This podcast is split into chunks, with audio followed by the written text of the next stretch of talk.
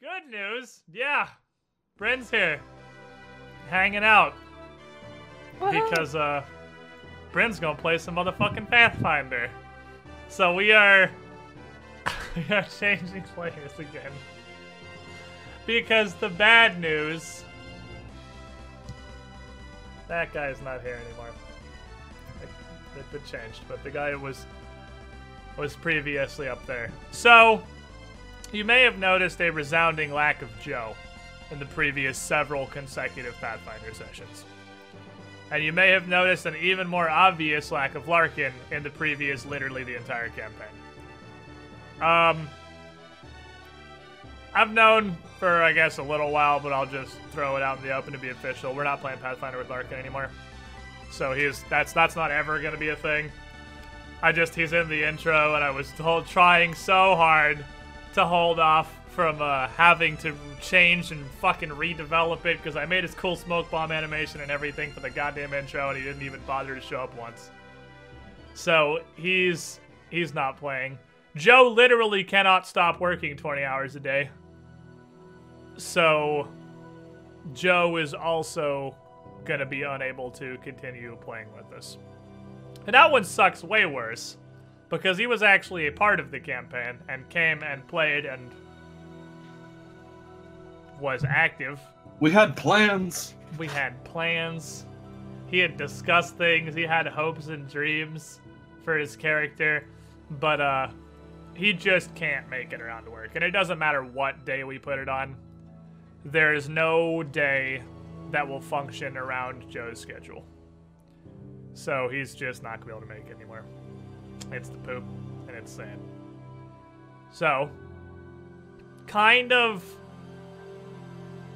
it's only half as bad as it sounds like it is. Because good news, Weird, with your uh, love of Dara, Dara's not going anywhere. Joe is leaving the campaign. Dara is not. Because guess who's gonna be Dara Rostam now? It's me. It's Bryn Bob. So, Daria. Daria. God We're damn. not can't doing just that call, again. We can't just call her So now we have, uh, I guess we're just gonna have two gender swap characters. Because uh, Shamu is playing Inori, and Bryn Bob is going to be playing Dara. And she is just going to continue on the adventures of everyone's favorite crossbow wielding war veteran who really doesn't want to be here that badly. and is somewhat conflicted about murdering people. Because she's seen some of our play. She has read the entire story so far. Ah, shit! I didn't update War for the Crown story so far. I forgot that. She's read the uh, the entire War for the Crown write up. I uh, I mean the story so far is still mostly accurate because we are technically still in the basement. Oh shit! I have the thing over here now too. I forgot about all this shit. I was trying to do so much stuff to get Bryn A prepped because Bryn's like never you. played a tabletop game or anything and has no idea what's going on. So I was I was trying to do so much stuff to get that ready. I forgot updating some of this stuff. Someone make Bryn do the Dara voice. Bryn, give us your Dara voice. Hello. Beautiful. sound really Sounds exactly right? like him. Let's go. Yeah, that's, I, it's indistinguishable. Like I actually thought Joe came back. What are you talking about? That doesn't sound anything like it at all. Shadry will be nice. Are you are you gonna try to do the uh the vaguely Middle Eastern accent Joe was going Yeah. for, or are you just Yeah, Alright. that's the I feel like this is gonna sound racist. Oh.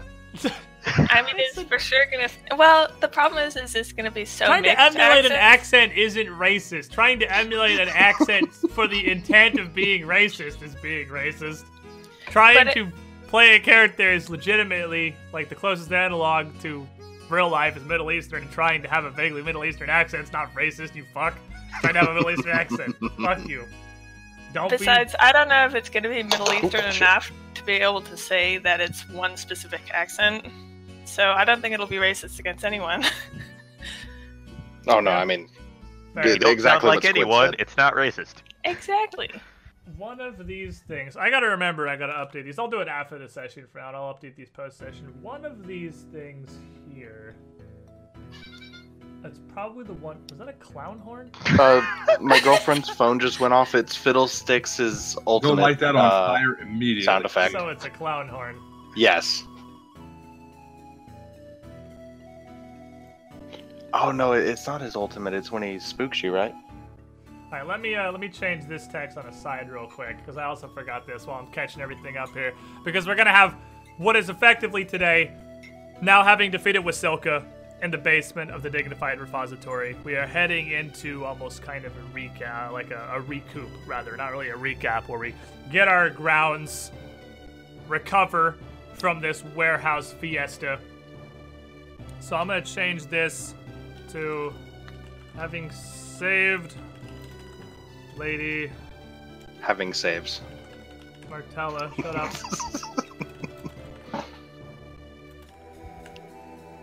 party now finally has a chance to recoup and plan their next great adventure.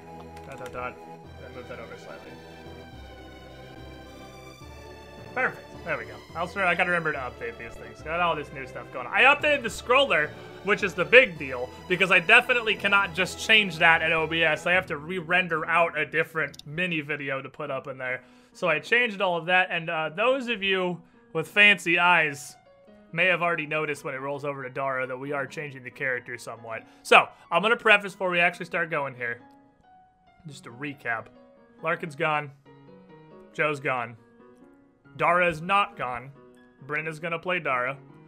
Uh, we have rebuilt Dara somewhat, so if you've been following along with the campaign so far, do not be surprised by the fact that he is a bit of a different character now. Uh, we're not like reinventing the wheel. He is still a guy with a crossbow who is going to shoot Dignity's barb at people and do a bunch of work. But we have rebuilt him because I feel like walking through the process of building a character is the best way to give the general overview of Pathfinder to somebody. That's what I've done for I think all of you that I introduced to Pathfinder. As we just built a character and that was when we learned most of the stuff. But some things have changed because Overwatch style is awkward and Crossbowman is awkward and kind of weird to play, so we just made him a Bolt Ace. Like, he probably should have been Is in the probably first. categorically better. It is probably just categorically better. So he is he is just a better version of the Dara that you all know and love. We can rebuild him. We have the technology. We can make him more betterer, which is what we have gone ahead and done. Because seriously, Bolt Ace is actually fucking incredible, and I like I knew it was good, but I didn't realize until I went through building Bryn's character how goddamn good a Bolt Ace is. Holy shit, Bolt Ace is so good. All the advantages of Gunslinger, including hitting at touch AC, with none of the drawbacks of wielding a gun. Mhm. Yeah, it's the best way to be a gunslinger. Bolt Ace is absolutely insane. It's just better than Gunslinger in every possible way. Holy crap, that is a good archetype. So uh, that should that should help make up for the fact that Brent has never played tabletop before. So the final bit of catch up I'm gonna do before we get into actually playing the session here is that just that that minor disclaimer. She's never played tabletop. She's never done a uh, a role playing thing before. So we are back to having a brand new player in the party, which I do not have a problem with because that makes the stream informative. And it means people that don't know Pathfinder can learn as Bryn learns how to do literally anything. But I will say, just know that we're gonna have some hang-ups. We're gonna have some okay, how does this work? What do skills do? How do I roll initiative kind of stuff coming up again. What, Because what, we did I just a message you? How? I mean, I've played what like four campaigns at this point with you now, or three, and I literally hit you up the other day because I couldn't figure out how to level up my health. So, I mean, I have no problems. Like, we're all still learning here. It's an adventure every day. It is an infinite learning process. It's a Pathfinder is a game system with literally thousands, if I think honestly, I think we're at tens of thousands possibly of pages of content to know that's just rules. Like there's there is so much that I still don't ever remember the DCs for things like concentration checks or whenever anyone wants to intimidate someone like Shemu, what's the fear save DC? Because you were supposed to know that from Anzu, because I still don't remember it, but I'm pretty sure it's 10 plus HD plus Wisdom modifier. I think I know it now. I had to learn that shit for intimidation. Yeah, I mean, there's, there's just so much stuff. And uh, also, building Dara, I think your health is wrong, Nell. I've been putting uh, points into my health. Favorite class bonus. I think that makes it even more wrong. Because Dara has more than you and is not doing that. I don't have a con score. Dara does have one to con. But you have, like. If you've been putting your extra point in health every time, that should make up for the fact that Dara has 12 con and you have 10. And you both have a d10 hit die. So you should have the same amount of health. I mean, what's the average health per per level? On a d10, 6. I've been doing it right have, you do- have you been doing 5.5? Yeah. Okay, so yeah. First level you get max, and then you get the six and the five and the six. Yeah, you get 10. And 6, 12, 18, so you should have 28. You have no con mod, and you've been putting a level in favorite class four times, should put you at No. 32. Not every time, Okay, that's where it is. That's because was like, I, needed early have- skill levels. Fair enough. I was, I was like, I was looking at putting like updating the stuff on here. I was like, how does Nell have 30 HP? What do you mean by not- the 5.5 thing? Because that is actually average on a D10. Uh, that was what we used to do. You get, We're doing so you get- average rounded up every level. yeah, not you used to get five and then average six, and then five and then six, and then five and then six, because it's technically 5.5. And now I'm just giving you six every level. A, because it's easier, and B, so you get to be protagonists. So Okay. We're all leveled up to four. Let me uh get some shit here. Get uh, this a shit uh. As douche, I had to be kind of spread out like that because it's more of a social. Now entry. recording. Heh. I had to kick him out because I just put him in there to be spooky, but I didn't actually want to have to edit out a bunch of crap at the beginning, so I started him again. So I welcome are- our robot overlord. we we are all leveled up to four. We're all ready for action. And for those of you listening on the podcast, because I just got that recording going, minor character change. Dara is still here, but is going to be piloted by Bryn Bob now instead of Zivrix, who is bright eyed, bushy tailed, and has absolutely no idea what she's doing, and is totally ready to go on a goddamn adventure. Right? Right. Right. So, last time on Pathfinder, finally, after much effort, seemingly infinite trials and tribulations, you made your way down to where Lady Martella herself was being held in the bottom of her very own safe house. And you found her in the clutches of your old. I don't know if friend is too strong a word at this point. You did barely know her. But old acquaintance, Wasilka the Fantabulous, the halfling killer that you had learned from the note you found back in the sublevels, was definitely not as friendly as she may have once seemed. Catching her and her cultists with nowhere to run, it was a pitched battle, a true clown fiesta.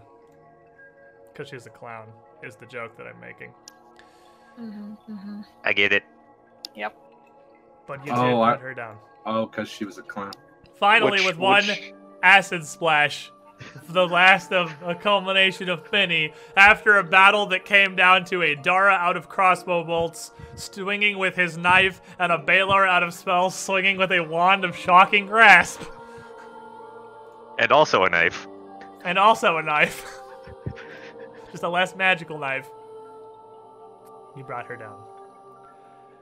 I haven't even noticed yet. I'm pouring this potion down Inori's throat. Yeah, and we left off because we were running a bit over last time. We left off as Wasilka hit the pavement was when we stopped. So we are in the immediate aftermath of that battle. And we left off with Baylor uncorking a potion and at the risk of Wasilka getting away, turning and pouring it down in Hori's throat to bring her back from the edge of death after Wasilka just flipped a, a retreating knife down the hall and struck her. Uh, with just enough to take really any of you down because everyone here is very very dramatically injured. So Nori wakes up on the floor with Nell and Dara leaning against walls, injured, catching their breath behind her as they hear Wasilka's body fall down around the corner.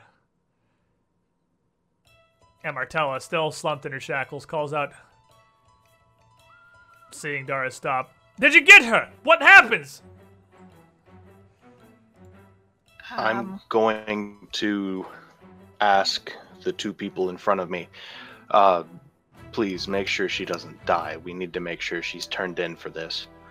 And I'm going to start heading back over towards our chained up friend over here, or employer, I should say. As you walk back in the room, she turns her gaze from Dara to you and just kind of shrugs as well as she can, the shackles still holding onto her pepper box, uh, with the box of bullets just on the ground next to her. Well, Uh, she's down. I I think I, I heard someone fall. Um, she was the only person there. I came back to see if I could get you out. well, she has the key unless you can pick these. Unless you have more skills than I pegged you for. Tiny manacles, right? They are manacles, yes. Like actual shackles at the top end of them is like bolted into the stone wall behind her with pitons. So they're like independent manacles. Yeah. Nothing I can do against those. So, upon hearing that, I'll start heading back this way. he heads back over to the hallway while Nori is coming to, and Dara is just trying to continue being alive in the face of that battle.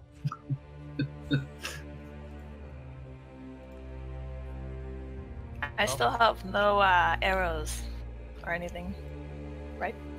Yeah, you have no bolts. You have the. Uh, No imagine bolts. Dignity's barb is still on the ground next to you, so I imagine you're gonna stop for a minute and pick that up and look it over and make sure the weapon is undamaged. But you have nothing to defend yourself with but the knife.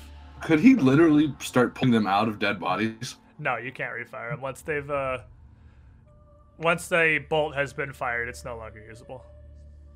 They are not. it hits something, it bends it. Yeah, they're not sturdy enough to hand up to hang up to hitting either a person or a wall and still be straight and clean enough to be fired out of a crossbow effectively.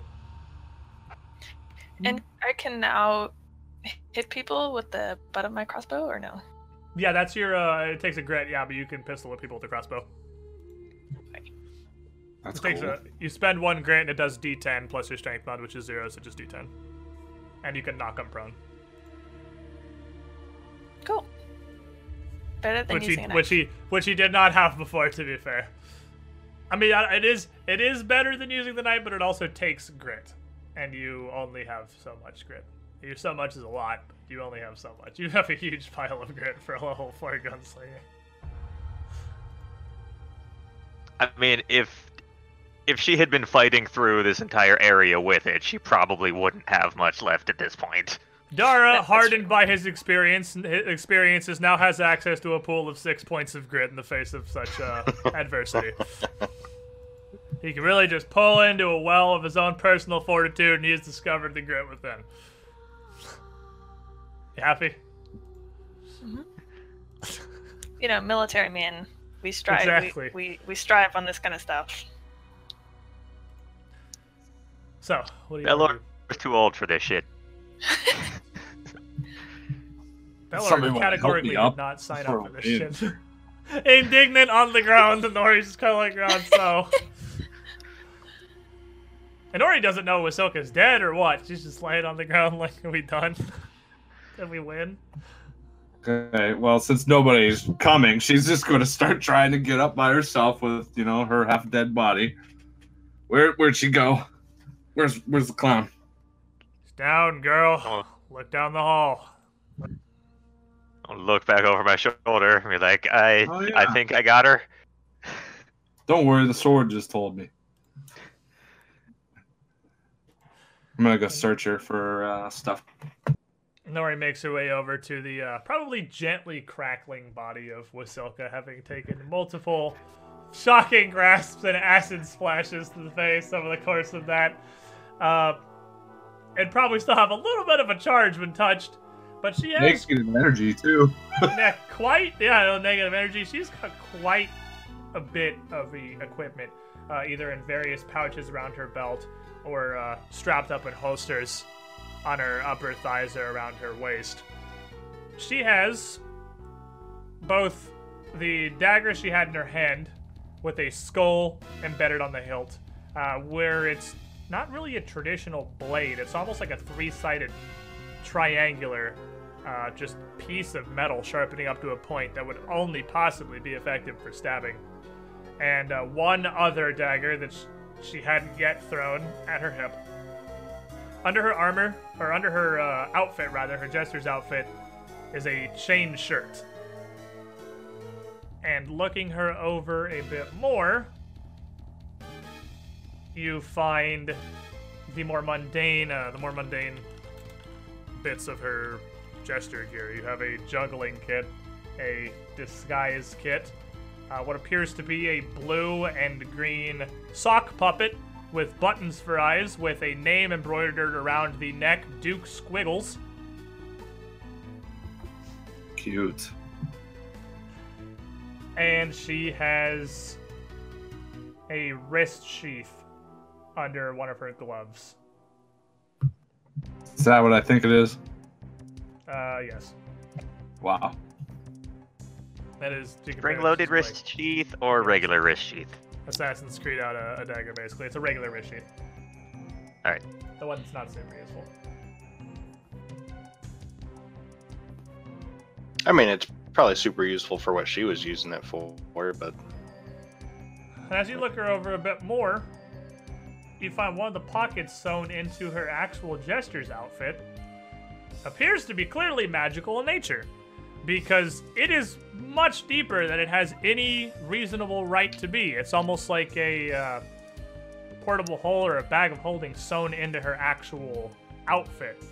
And inside is yet another silver unholy symbol of Thamir Gixx, a glass cutter, 12 gold, and an empty glass vial. Can I move? So I'm going to go stand next to the lady chained to the wall. Yeah, So you should be able sitting in the to. You should. Can you move your, your, your guy, your token? I couldn't think of the word token for some reason. Yeah, you should be able to just click and drag Dara around as you see fit. Uh, you should have control of him. Right. So Dara heads back into the room with uh, Martella, and she looks up at you, and uh, It's just you coming back, and you come back with a light on your hip. And she just has gives a deep breath. Don't know what to say, rightfully. I'd hired you for events much more mundane than this, but surely thanks are in order. You've proven much more resourceful and capable than I could ever have imagined. Well, I think the rest of the party might come back at some point, and we will try and get you out of here. Of course, uh, take your time. Tend to yourselves. I'm in no pain. There's there's no hurry. I can see you uh, took some blows in that fight. It was quite the scuffle. So did Do we know find more a about key the the potions? body? Oh yeah, there's also a key in the concealing pocket. Whoops, that's important. You, there's uh, you don't have any potions on you, Dara, but this body right next to you, I believe, does. The body right next to you is the guy who drank one, so he has one empty potion bottle and a, a, two other potion bottles. And you would recognize these as the same things that have been doled out to the previous cultists you fought. And it looks like it's the same set of potions that have been dispensed between them. But there's some more smoke snips, some more tinder, tinder twigs, another unholy symbol, five gold, and one unconsumed potion of cure light wounds, and one more of the potions of hide from animals. The same potions the previous cultist had had. Okay, so can I uh, go and collect them from all three? Yep, and then you would have a total of five potions of cure light wounds, and three potions where of hide from this? animals if you want to take those. Uh, so on your character sheet, Mhm. the second tab where it says additional, Right. You have gear. If you hit the little plus button at the bottom, it'll add another row to that, and you can put in a potion of cure light wounds. and they weigh. And then once you do that, they weigh half a pound, and then quantity five, and you can just take that down as you drink them. I think potions are a half pound. Are potion half pound or negligible in Pathfinder? Kingmaker's screwing me because everything, enough stuff is different in Kingmaker to make me question stuff in the actual game now. is gonna frickin' screw me up. I think potions are actually negligible in full Pathfinder. Okay, so do they oh, weigh Oh, something? a tenth of a pound actually. I mean, Essentially negligible. It's Essentially negligible. Negligible, yeah. So 0.1. There you go. And then change your quantity to five. There you go. Okay. So, and then I'll if you want, if you want to drink one, which you probably do because you are injured, I Mm. imagine. Uh, potions of cure light wounds heal you for one d8 plus one. So you had to roll dice. I only really Ah. briefly showed you. Okay, it's on the main page.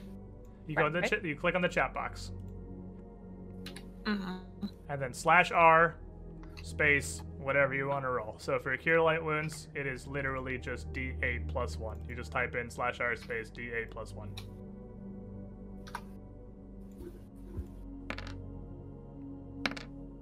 There you go, and you get four health back. So on your character, the green bar above your head is your current health. You don't have to go into your character sheet to change that. When you select your character, you can click directly on that five and just change it to a nine, and it'll change your health. Oh. Can also do plus four into or, it yeah, or you if- can put plus four. That's right. for stuff that's more complicated than just adding four. If you don't want to do the math in your head.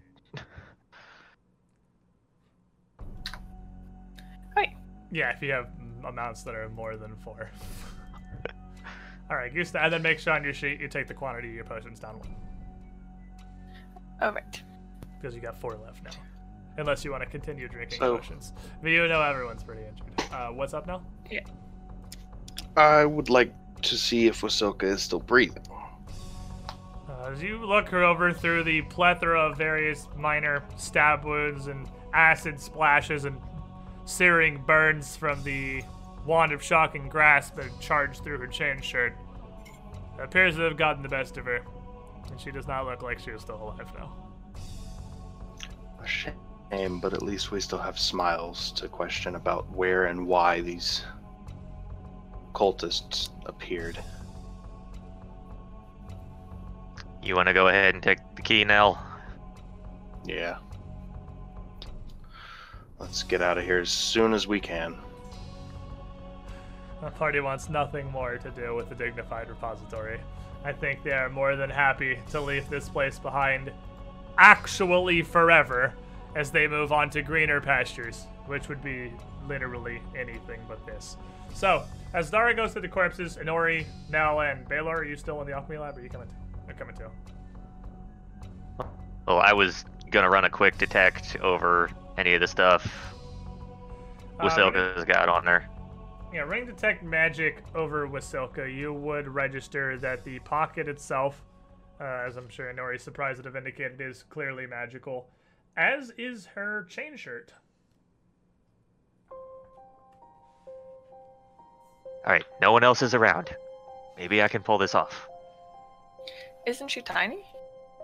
She is small, is the downside. It is a, not going to be a large enough chain shirt for normal people Oh, to please. wear. Oh my god. Oh, As long as nobody's And looking. nobody's there to see Because it. nobody's Baylor looking. just has performance anxiety. if he gets the opportunity to, to try to identify items by himself alone in a room, he can totally do it. He's just really, really shy. You know what? For a hard 20, I'll give you both. It's a concealing pocket and plus one chain shirt. Actually, uh, magical armor resizes the wearer, doesn't it?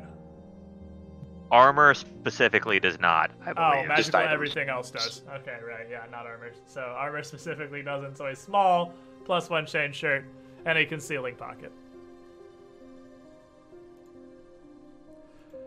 You would You, like- also Can you like transfer a concealing pocket into was- a different piece of clothing? I was gonna say you you also know that that is possible.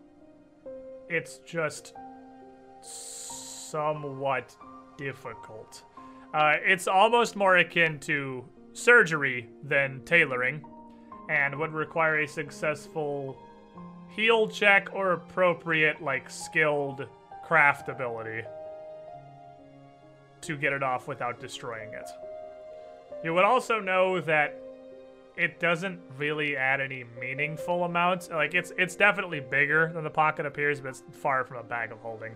It doesn't add any real meaningful amount to what you can carry or reduce the weight of things inside, but it does shield everything in there from any sort of magical detection.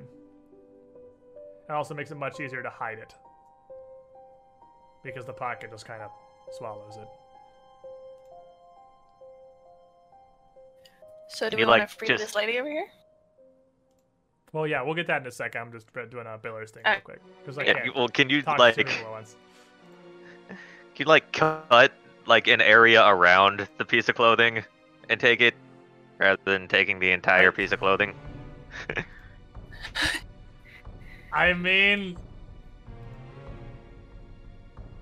I don't think so. I'm gonna say no because I think like the magic the in the magic. concealing pocket, yeah, is tied to what it is attached to. It's not like a bag of holding that is just sewn onto her shirt. The jester's outfit is magical, and the the manifestation is that concealing pocket. So you can't just You're like cut a square have- around. You're gonna make me have to strip this tiny clown that I just murdered. If you want the concealing pocket and the plus one chain shirt, then yes, you are going to strip this tiny clown you just murdered.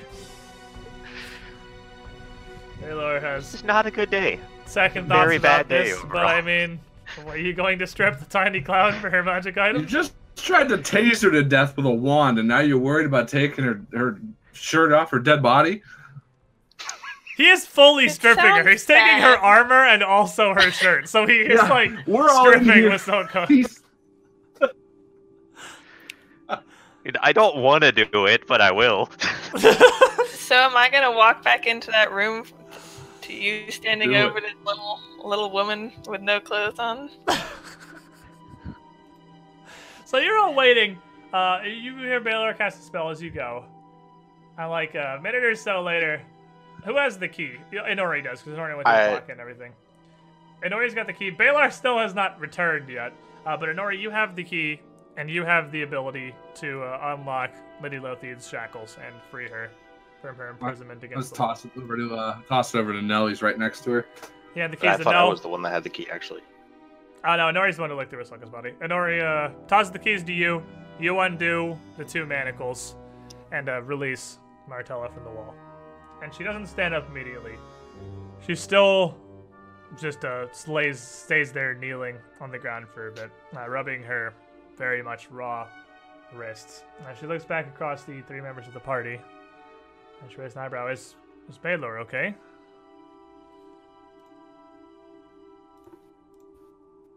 Ah, he's probably nerding out in the other room, looking at all the vials. that or ensuring Wasilka's fallen. Either way, it's fair and understandable. I. It bears repeating, and I cannot state enough how fortunate I was in choosing the group of you to infiltrate a senatorial party. Something completely and utterly unrelated. It's. I. I. I can't find the words to explain my surprise at your ability to fight through all the forces the Brotherhood of Silence had pulled into my own safe house. Infiltrated and take down their leader. This is this is truly impressive. You've more than earned the gold we- you're promised.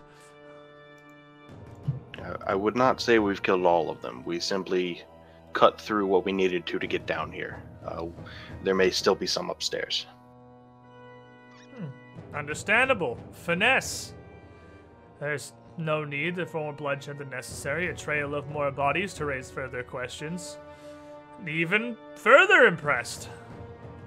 I, I promised you all 150 gold apiece, uh, however many days ago it was now, for much, much simpler tasks. than what you, you've accomplished, but I assure you, I will give you much greater rewards once we are free from this place. Oh, what are we talking? Triple? More than that, it'll give you 500 gold ahead. That'll do just fine. Thank you for the compensation. This was more than necessary. We Yes. will uh go on ahead. Uh, yes, this is very appreciated. It's the least I can do. And given the situation, there's there's more that I, that I should add on top of this.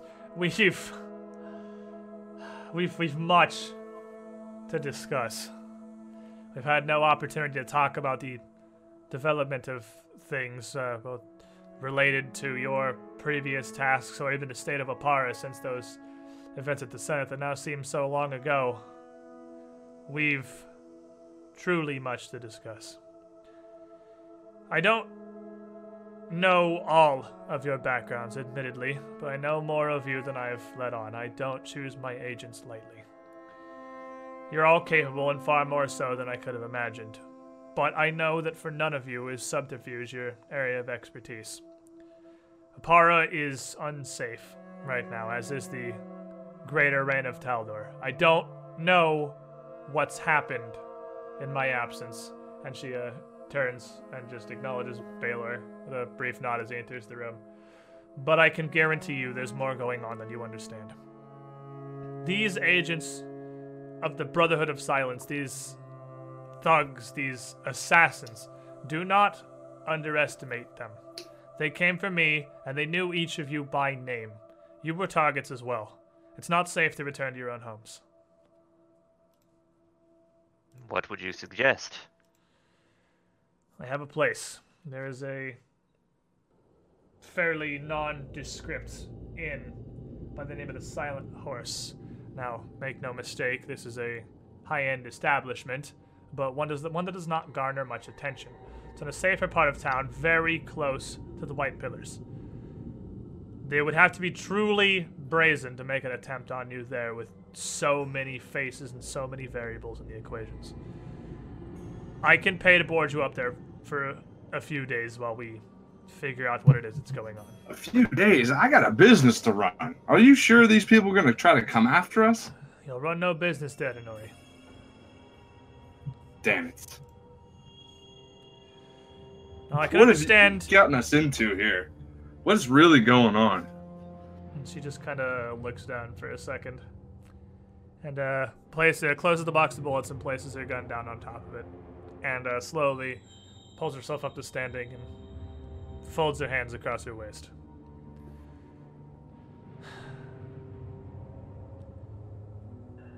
I would answer all of your questions.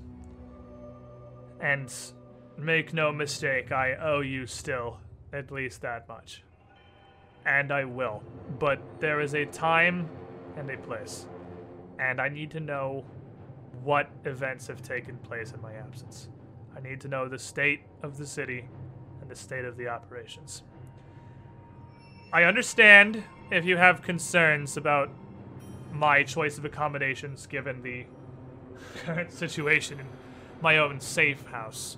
But I made the mistake of trusting too carelessly in the face of that disaster and led them right to my own doorstep. The Silent Horse is protected not by secrecy, but by its openness. And as an added benefit, it will give me a place to contact all of you when the time is right. I need a few days to gather information. You must understand information is everything. Facts are critical, and having a proper understanding of exactly what is taking place in Oppara right now is the most important thing going forward.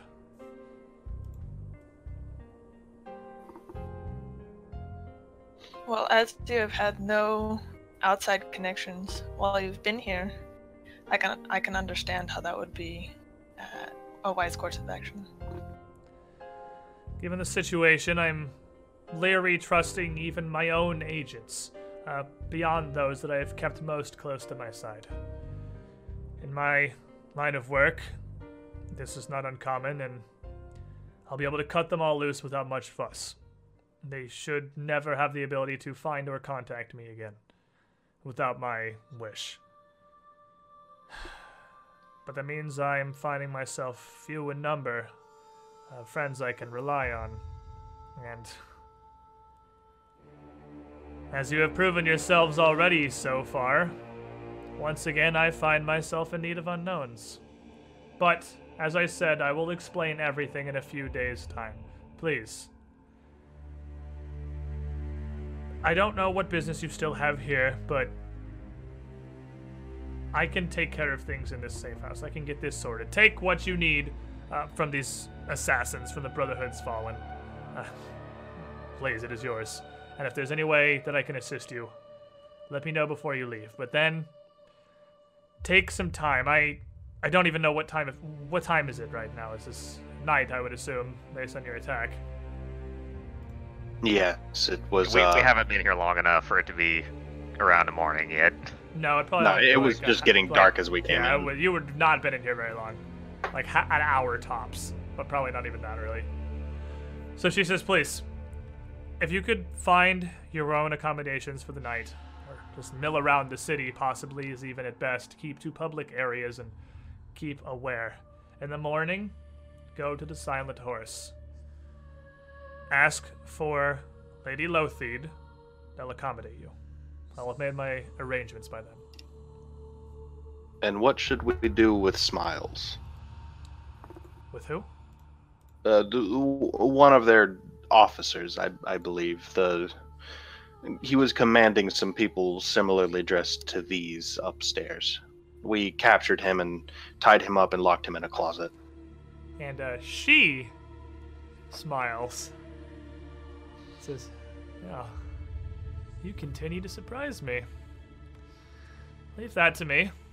This is, I'm sure, much more my area of expertise than yours. And with that, she uh, she starts to move over towards her belongings here in the southwest corner of the cave, and starts to move over here.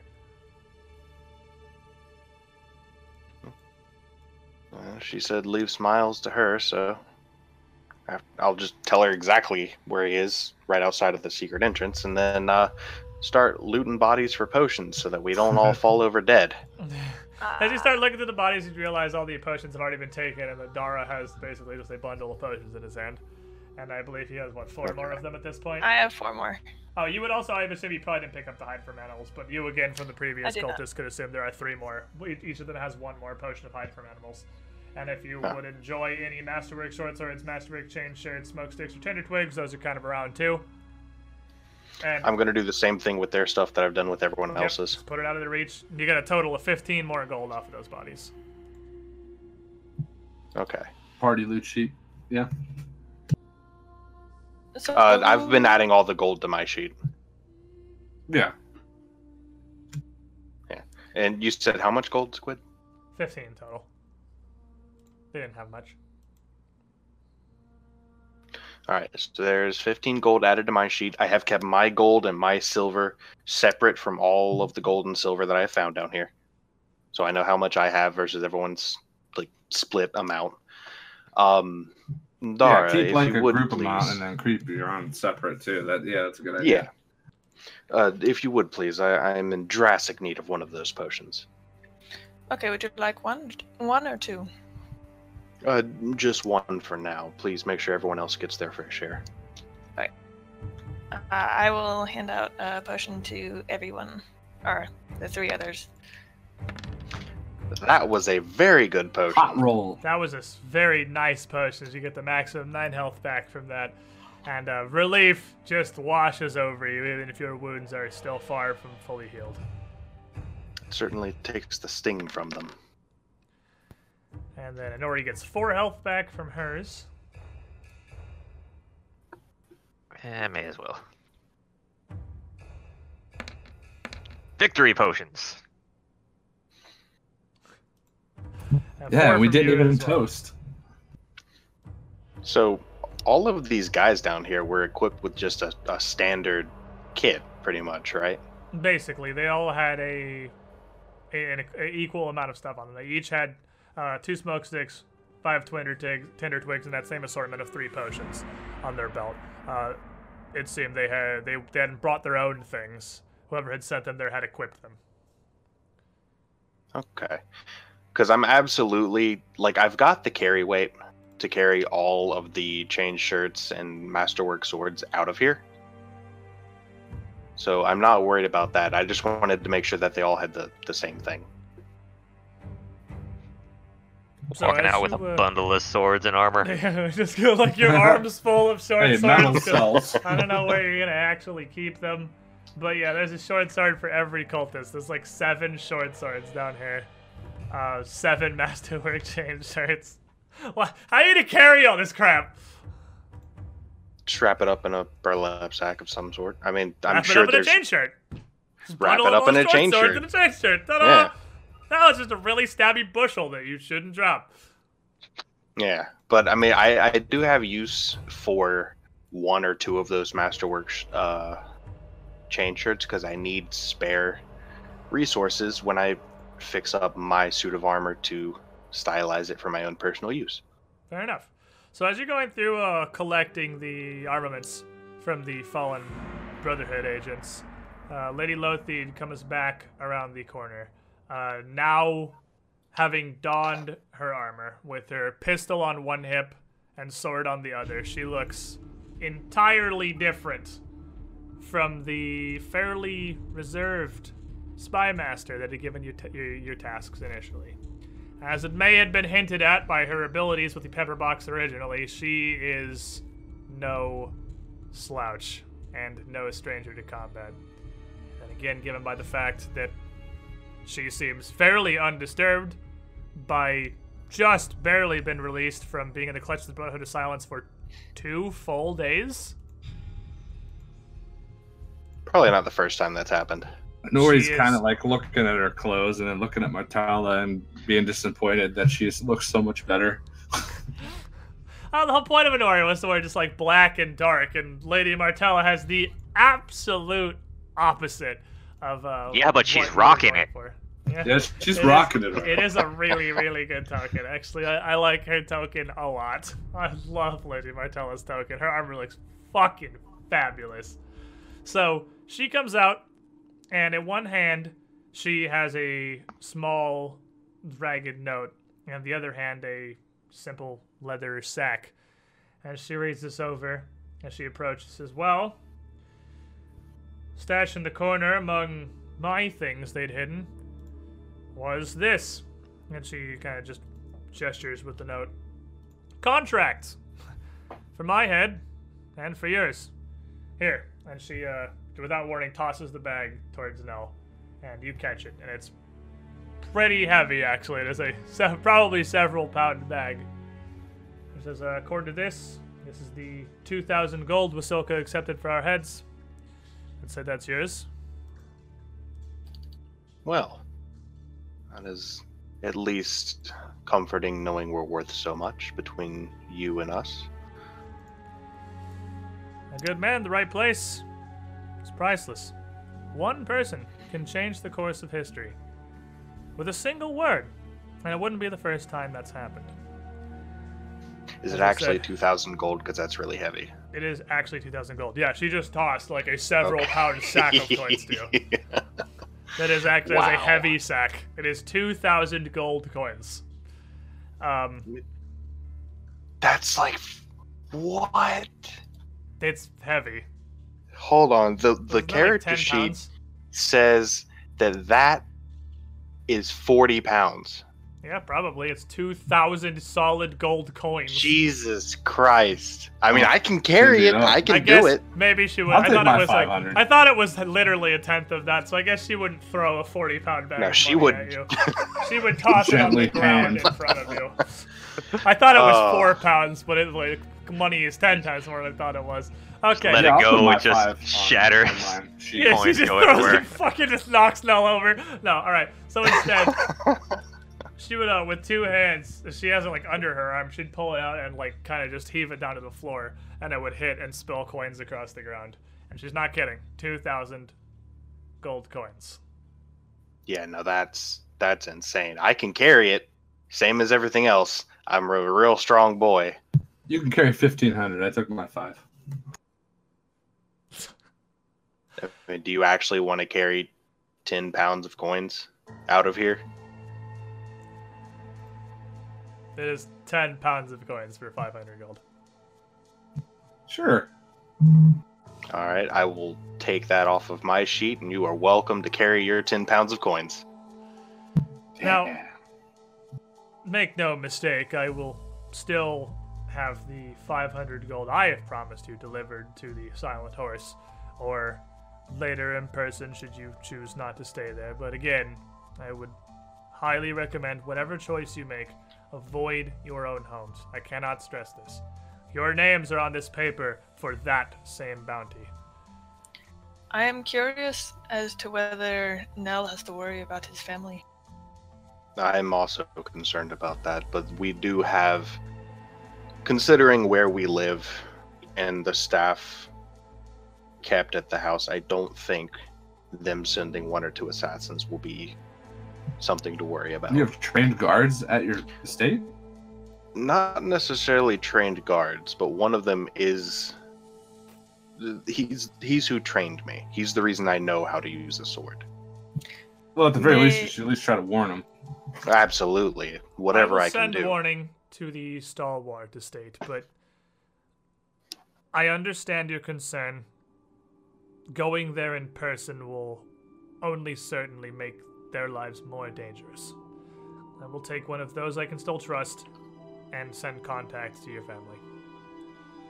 I appreciate that. Thank you. Now, from my investigations, I believe the rest of you live alone, and thus haven't much to fear. Other than for the safety of your own belongings, of course, but the Brotherhood is not out for your equipment. They're not out for your bankroll. They're out for you. And if I know how they operate, they'd have no point in making a move on any of your homes or your business, Sonori, if they didn't have reason to believe they'd find you there. Ah, just I don't want them to destroy it, you know, because it's kind of all I have left. I Understand. They are trained and skilled assassins, not vandals. Regardless, would you rather have the White Raven or your life?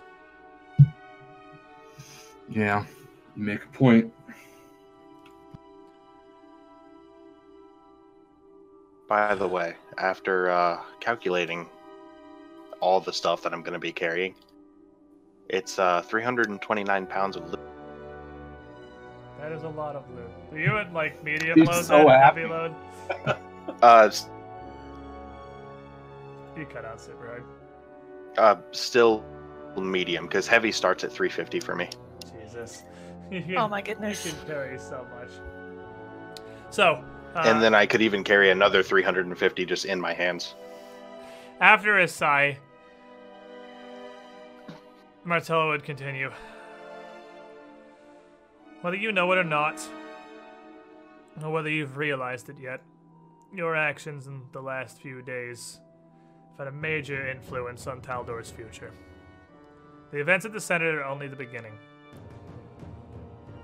I would recommend that, especially if there are others that may still be present, you just take your leave from this place as quickly as possible. I'll remain down the, in the safe house, and this is very much designed to be impenetrable. With whatever forces they can muster, with me here on alert, I will be okay until they surrender. I am sure they are intelligent enough not to just simply throw bodies against the safe house. You should make your way out quickly, if you can. I would advise, and especially given your state, against further conflict. Just try to get out and get clear of the area and out into public as quickly as you can. Remember, make your way to the Silent Horse in the morning. Do you know where it is? Mm, do we know where it is? A part underground? I mean, I don't think that would be Damn. a part. Like, i- is it- That's, Is it one of the local. structures that we've already visited? It's not one of the structures you have uh, you've been to. No, it's it's near. She said it was next to the White Hall, and I, I think that the White Hall is the main base of the police department, basically. And I'm pretty sure you would all know where that is, uh, especially because you'd been up. Whoever it was that went up to West Park to collect from Lady Trant, which I think was you, Nell. Yes. That went right by the White Hall. Okay. Oh, no, that wasn't the White Hall. That was no, my mistake. That you went right up by the Altar of Divine Intervention. Innovation. The White Hall is down by the Memorial Park. It's it's by the canal, but at the southern end, closer to the bridge. It's actually if you come in from the bridge, the the huge Grand Bridge. It's one of the first things you walk past. It's not terribly far from the palace or the House of Dawn's Redemption. That was the one who walked by the White Hall. The people that went to the House of Dawn's Redemption, which was Baylor and Inori. It's a fairly large city. It is a pretty big city. I, I was trying. It's it's hard to perfectly keep track of who went where, because there is a whole lot of just around. There's a lot of stuff going on. There's a lot of stuff going on. Regardless, we know where it is. You know I really is. know where it is. You super know where it is. Anyone who anyone who lives in Oppara, which is all of you, would know where the White Hall is, and knowing it's by the White Hall would at least be enough for you to find it. So, so Martel would nod. Say very well then. Wish you luck.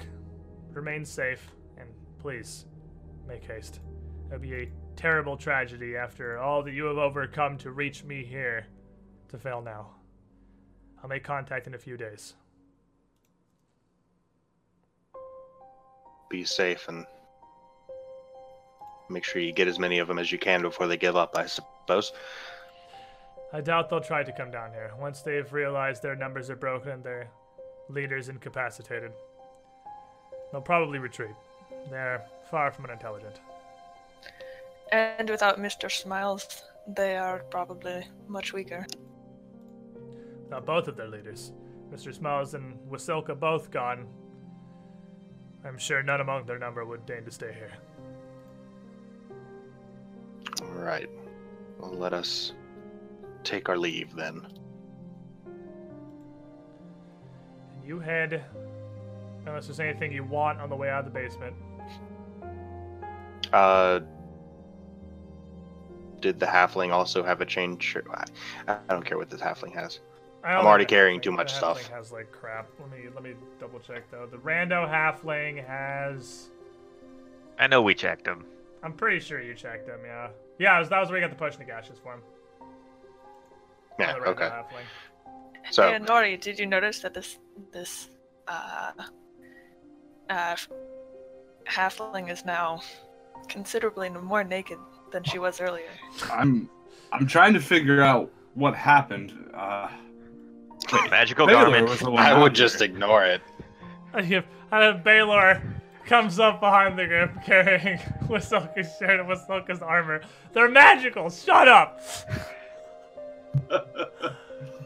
so you all would emerge back up here from the dignified repository, back out into the dark night of Oppara. And you know a few things. One, right down here at 18 is what is known as the White Hall or the White Pillars or the Screaming Pillars, depending on who you're asking. That is the main constabulatory base. And very close to that, right nearby, is the Silent Horse. Let me make a token for that too, real quick.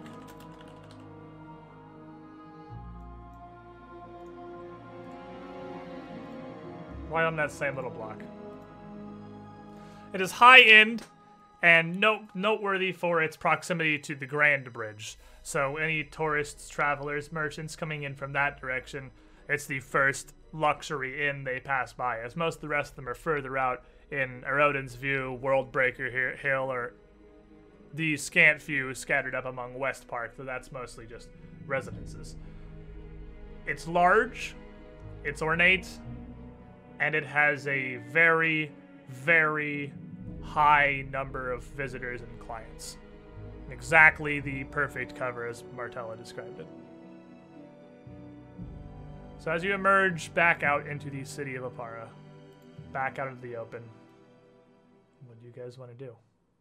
You make your way out of the warehouse without seeing anyone else that nothing that seems noticeably different. If the other Brotherhood members have come back, then by now it seems that they found their fallen, decided that this was either not worth the effort or had gone on a patrol to try and find the perpetrators, because none of them are present in the main body of the warehouse when you emerge. Well, I need to find more bolts. It'd Yeah, we should one of my first probably visit a blacksmith for that. It is approximately like 10 p.m. So it's real oh. late Oh. at night, and most stores and everything are going to be closed. It is still the same night you would attack the warehouse. You, in the grand scheme of things, we're only in there for maybe an hour. We need lodging for the night somewhere close-ish, maybe.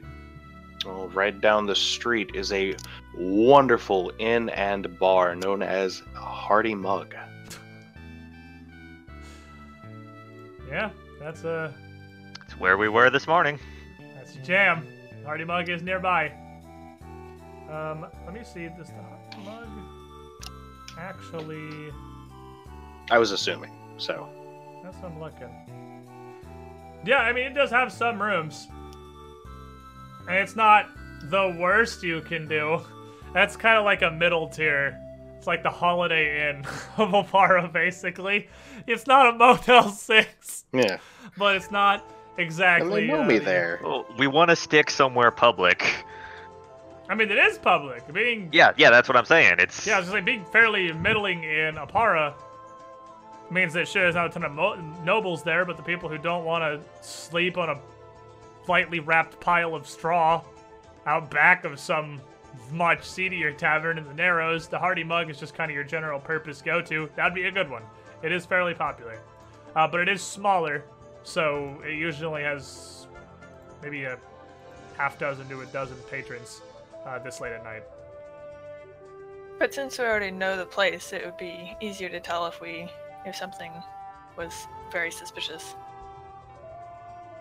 Yeah, I mean, I'm very familiar with uh, the Hardy Mug, so anything out of Is the that because would you're actually probably stick out. alcoholic? Possibly. he's a connoisseur of alcohol. Fair enough. Same thing though. It's an alcoholic. so is this the plan? Then the party's gonna head down to a Hardy Mug and try Sounds and get good. a uh, simple I night's have no objection. Seems like a better idea than what I was thinking.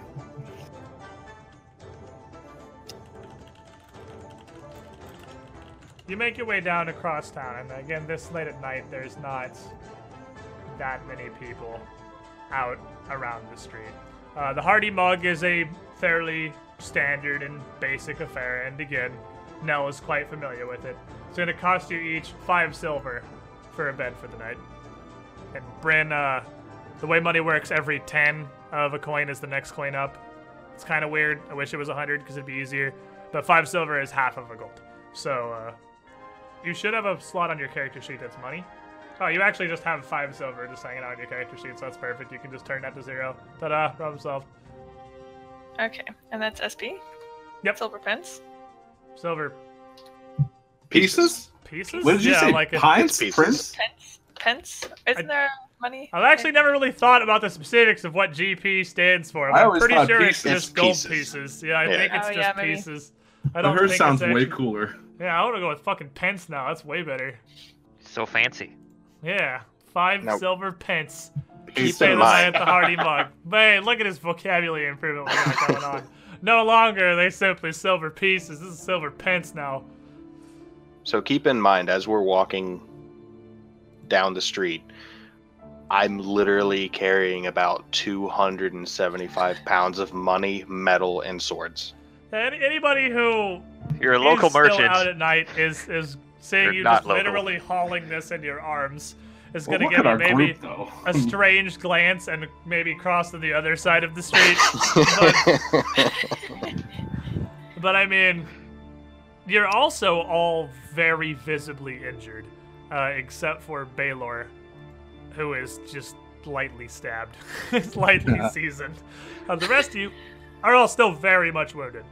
I So think all the damage I took today was negative energy, actually. yeah, just from channel negative energies. So I don't Just even know what the pale. I'm not even really yeah what positive what the visual effect of taking negative energy damage would be. Yeah, maybe a little pale, like you look like you're sick. Mm, yeah, you Almost. probably just look I like you have bags under your eyes You are also sick. That's fair. That's for fair. just minor damage, because it's just negative energy, which is the opposite of life. So it'd just be like being sick. Yeah, something like that, yeah. So, you make it to the Hardy Mug. You spend your five silver pieces. And I am absolutely positive that you are all more than happy to take the night's rest. That said, you're all probably somewhat on edge. Because even Dara, the soldier who'd never really seen proper combat, and Nori, the bounty hunter, are dramatically out of your element in this. You have been caught up in events far beyond what you ever could have imagined was going to take place. Is there anything you guys want to do other than just crash and take a well deserved night's sleep? No, I'm ready to hit the sack. As I said, Belor's too old for this shit. the streetlights are on. He's getting hit in. I'm going to have a couple drinks before bed, just to I cut the ready edge for- off of my nerves because that was extremely intense. He's gonna throw a couple copper, get a couple beverages, get a little bit of the uh, the Star Wars brand sleep aid before he tries to lay down for the night. And uh, of course, as per every time you come down here, you're not wrong. You're here fairly regularly, and Ulfhilda, the elfin that runs the place, is not necessarily not like the most motherly type and less concerned about the state of her injuries as she does kind of just raise an eyebrow and warn you not to drip blood or anything as she brings you a couple of drinks. But she doesn't ask. Yeah, this is just fights happen. This one looks a little more intense than a normal fight, but fights happen. She puts her hands up. I don't want to know. The less I know, the deniability. less I am an accomplice. Fair enough. And after that, you all head to sleep. Everybody but Dara, make me a fortitude save. And keep in mind that because you took this is still rat aids, bro. Uh, because you, I think it was Nell or Inori. One of was you me. guys, yeah, has a reroll. So I took the anti-plague. And, You and both- you take it in the morning, right? you both Well, I- do. So you both have a reroll. Yeah, we both took a dose on the prior day, which gave us a Uh, reroll. yeah, you have notes save on failed save against next day. Yeah, so uh, roll me one Inori, and if you fail, you take it the day before. You take it like it's cold medicine. You take it because Oh. you feel bad.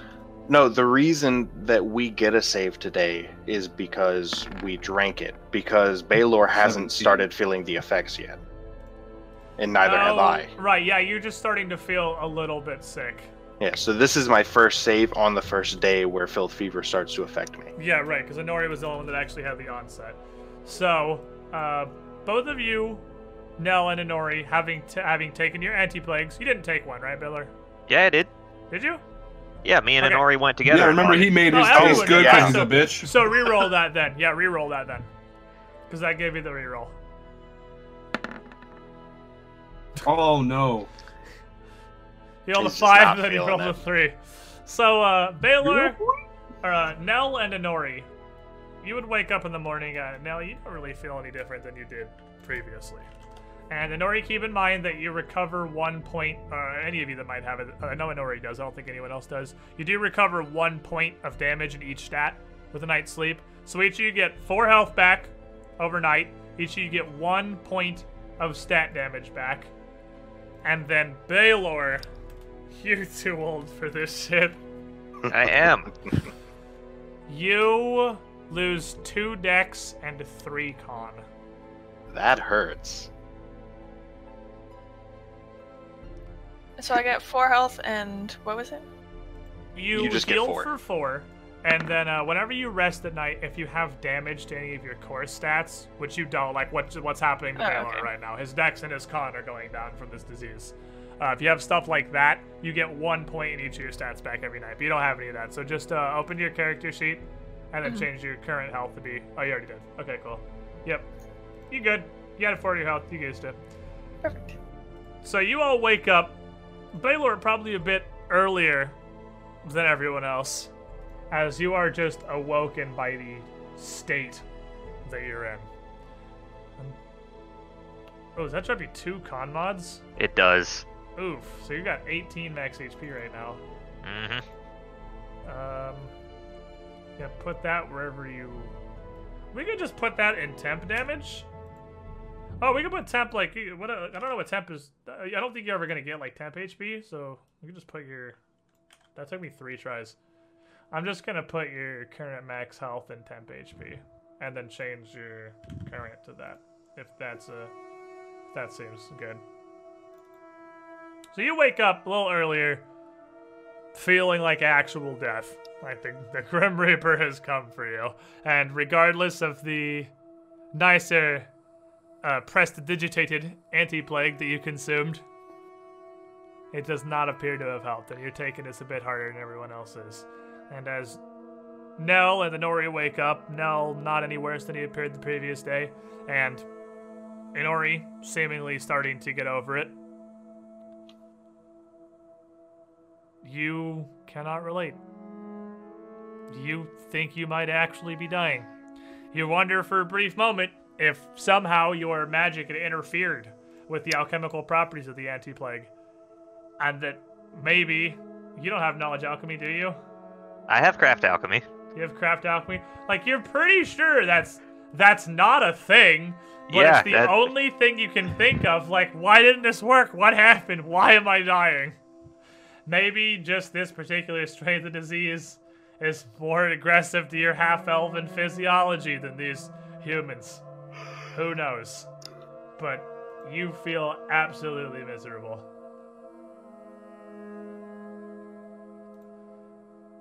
It So- sucks. With it being the next day, I'm gonna go on ahead and drink another one of my anti-plagues. All right, and then you will have a reroll against your filth fever the next day if you still need them. Because I still don't feel good. I just don't feel terrible. Right. Yeah, exactly. You you have not woken up feeling uh, miraculously cured. No. Does anyone else have any more?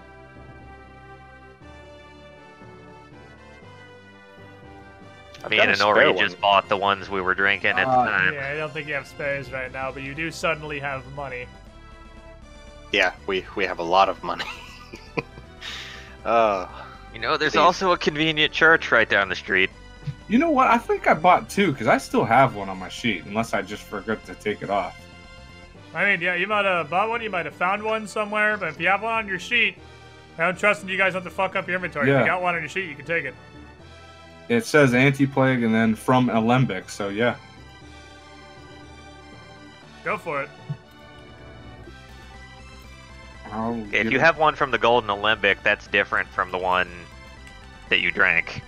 oh, that was from okay. Potion Because that was the fancy place. Yeah, you didn't. You didn't Yeah, that's uh, the fancy one. So then you I definitely drank do the one from the that. shit show. You do still have that. So I should drink it, or he should have it, probably. I mean, you you still. I mean, you feel can make better, that but decision not yourself. great. Baylor is like Felix, like the crypt keeper. So I mean, All right, yeah. Then we'll give him one, and then maybe we can go buy some new ones with our newfound wealth. I'll give it to him. with your newfound wealth. so the first thing that I would actually like to do for today, uh, the Cathedral of Coins is a Church of Abadar, correct? Yes. I would love to take the party to the Cathedral of Coins for a little bit so we can sort out this money thing and, and I would like to deposit a fair share of mine because this is a lot to carry around. Coins are pretty heavy, and trying to haul around a crap load of gold is is gonna be difficult. I would like to visit multiple sides of the Cathedral of Coins. Yeah, I mean, it does serve a multiple purpose. it is also a church, and they do provide healing services. Yes, so if Baylor wants to go and get, I don't know, one to two lesser restoration spells cast on his person, not a bad idea. Uh, you could also, of course, get some healing spells cast on you should you want. I'd like to go get some healing spells. Dang it, I thought I made a quick reference for the uh, spellcasting cost. I gotta look it up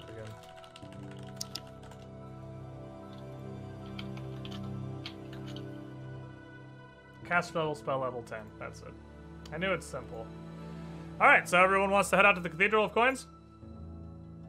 Yep. Yep. So you all travel together out of the Hardy Mug and just down the street to the domed Church of Abadar, uh, the one of the largest and again just most ridiculously extravagant chapels located in Oppara. And as you head over, it, the situation looks much the same as it had the previous day before you went into the Dignified Repository. They still have the speaker outside, his voice echoing magically from the various corners of the block upon which the church is situated, his sermons ringing throughout the streets, and the crowd still gathered around, still offering their services and their counseling for those affected by uh, what has now apparently come to be referred to as the Exaltation Day Massacre. And you head up to which first? Bank? Church? Well, not church. Uh, bank, spell casting. I would like to stop at the bank first, just so everyone can have their fair share to use with it as they see fit. If So he you wants to split up the money first, I'm not gonna rush off anywhere else. Not- a terrible idea. So, as you walk up what is the main approach to the Cathedral of Coins, flanked with marble fountains, uh, worked scales tilted to one side with water flowing down and out of their different. Part of a scale that you put things on called? Surely it has a name. The bowl. Is it just called the bowl? I mean, it, it's called scales because you, you have the, the two separate sides of it. There's no particular name for those, I don't think. Yeah, but flowing out of the bowls of the uh, the balanced scales, and you head up the marble stairs into the main public entrance to the church, uh, not the chapel and not the healing wing, directly into what is effectively just a bank. And I don't have to explain this to you guys because Joe isn't here, but this is not a bank because they worship Abadar and want money. This is a bank because they worship Abadar, and it is directly anathema to their god to steal or mishandle money. So it is an opportunity, and they provide this bank as a service, just like they provide their healing magic, and the House of Dawn's Redemption provides a mundane hospital, soup kitchens, community service. How the Cathedral of Coins gives back to the people of Oppara, a city seated by so many different nobles, is to give them a safe place to bank their money.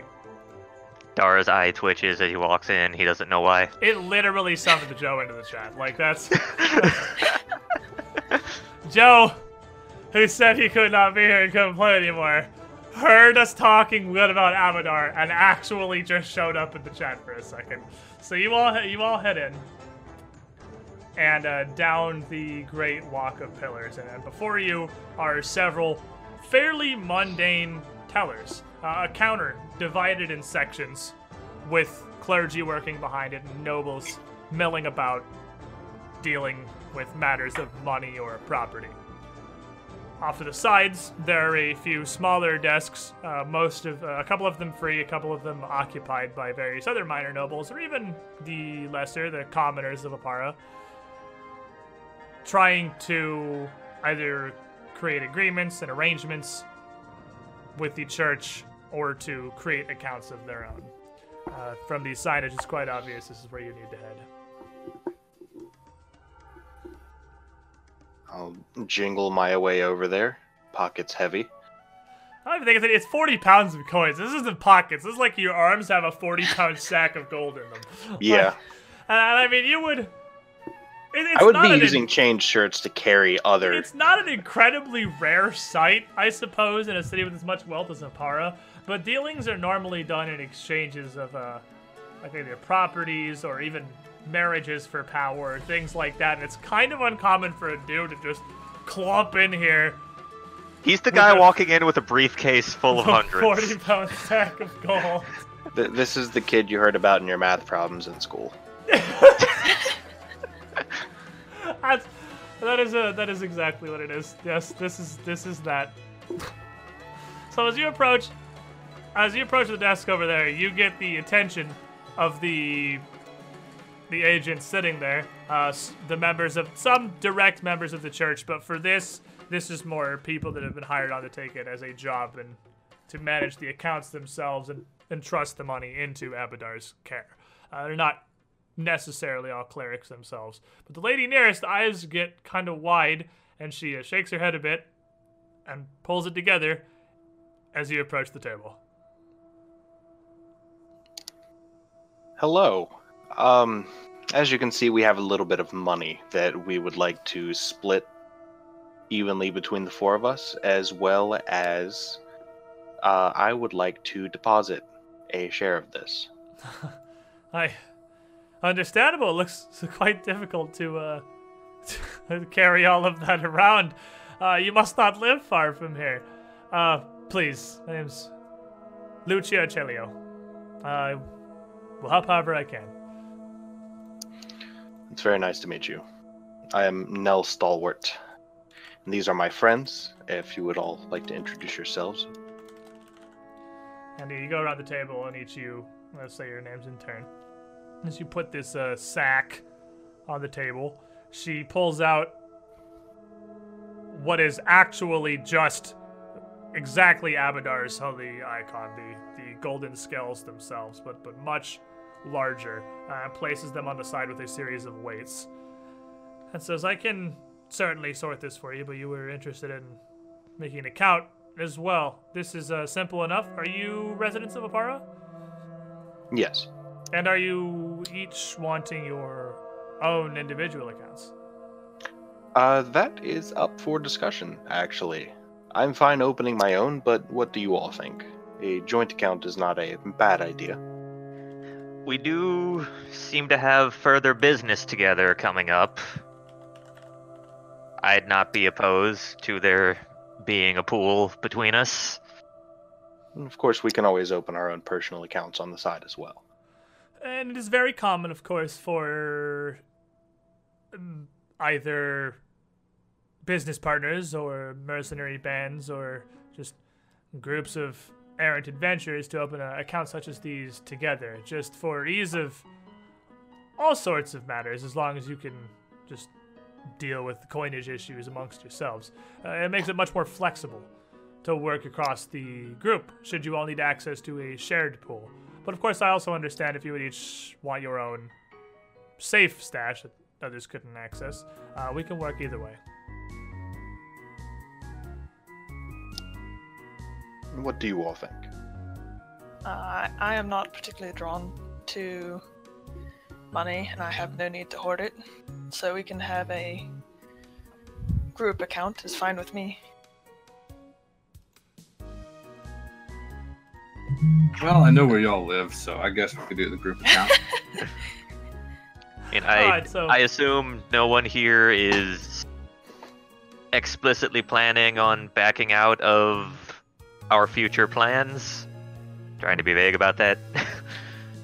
And of, of course, any money that all of you have in your shared accounts can easily be expended on our healing and clerical services. She says she just kind of looks across the variously stabbed members of your party here, and Baylor trying not to cough up most of his organs. Uh, That- should you need those as well, and uh, of course, those services we are happy to provide to members of our banking program. And that was our second stop. We wanted to get this sorted out first. Of course. So we can we can handle this rather quickly if you're in a hurry to reach the proper clerics. So, uh, this pile here, and as she's been talking, she's been putting various coins on this uh, scale with a bunch of different weights and different stacks, and just trying to divide up into uh, even things here and get an assessment of how how much it is. Uh, this appears to be fifteen hundred gold here up front. Or are, are we doing all of the money that I'm carrying, or just what was in that sack? Well, that was a sack of 2,000 that Nori took 500 out of, so it's 1,500 gold. Okay, because I'm talking about all of the money that I Yeah, looted. he, he has other stuff too. Yeah, Yeah, if you want to put all the there, so how much do you have that you're putting in? everything or what I looted. going in the Abadar account? Okay, so just to start with the money looted, 1,217 silver and 1,703 gold. In addition to the 1500. That's before the Right. 1,500. That Yeah, that- yeah, includes in the addition 1,500. I I didn't say, have a like, lot I don't gold. think you. I was gonna say I don't think he had that much before the 1,500. No, we, we found a massive box of silver That's right. with a little bit of gold, and then there was the gold from the bodies, but there wasn't a whole lot of just laying around gold to find. There was a ton of silver, though. Alrighty, so I got you for 1,824 gold and seven silver. Mhm. Anybody else pitching in here? I'll And throw that's 200 gold loot. in. He'll throw 200 more, so we're at uh, 2,024 gold and 7 silver. Anything else going in this account? Okay, so it goes copper, silver, gold, and then what is the last one? Platinum. Last one is platinum, and platinum is 10 gold, but uh, for purposes of keeping track of things, I we. You actually literally mostly have gold on you, but if you have some platinum, a platinum is 10 gold. And uh, in the so if account, I have everything is going to 85 be. platinum? That's 850 gold. Okay, and I just keep that on me? If you want to. You can keep that on you, you can put it in here. That's what I'm Buy some ammo for the rest of your life. Yeah, I might keep it on me so that I can go buy some other stuff. Because I need a lot of stuff. Not a bad idea. Yeah, I'm actually keeping uh, a little bit on myself as well. uh, My personal money, that is. Same. Never know when you need to buy like a potion or something quickly. Alright, so we good then? We good Yep. with uh, a little over 2,000 gold going in? hmm So you have this pile of assorted gold, uh, an e- almost equally large pile of silver, and uh, what might be some scattered copper and platinum around. And she's accounting for it all. And she says, Alright. So if this is all counted out correctly, 2,024 gold and uh, 7 silver is going to be the total amount here. Now let me explain to you how our banking services work. Are you familiar much with the church or worship of Abadar? Uh, only to an extent, as much as anyone else would I would be, I suppose. Uh, Uh, common knowledge outside the nobility is, of course, the, the usual. There was another handful of gold on the party sheet. I'm just adding that to the number. What is Okay. Because I'm also, I have that over here too. So, like, how much is that now? I guess if it's on I- your party sheet, if you have a separate thing on your party sheet for gold that is in the bank. Yeah, that's. I was I was gonna start tracking that on here, so okay, I've got. I'm just like, I need to know what is in the bank. Alright, fair enough. So, she says, I'm far from a cleric myself. I've no magical and divine aptitude, and I've far from been chosen for some higher deific calling. But here, in the Cathedral of Coins, we are led by the Holy Word of Abadar, the Order of Numbers, and the Manual of City Building. Two holy texts that guide our principles. The act of any sort of theft, mishandling of money, or even of the of, of simple numbers and accounts, or any form of embezzlement is anathema to the teachings of Abadar, and all here who watch over this gold in our vaults here on site, and even those sequestered in other planes, would have no cause and certainly no ability to steal any of the coin that you entrust with us here.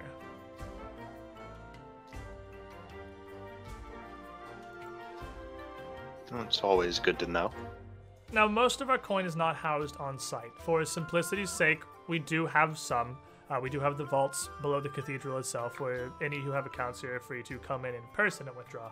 But what I recommend, personally, is interdimensional security.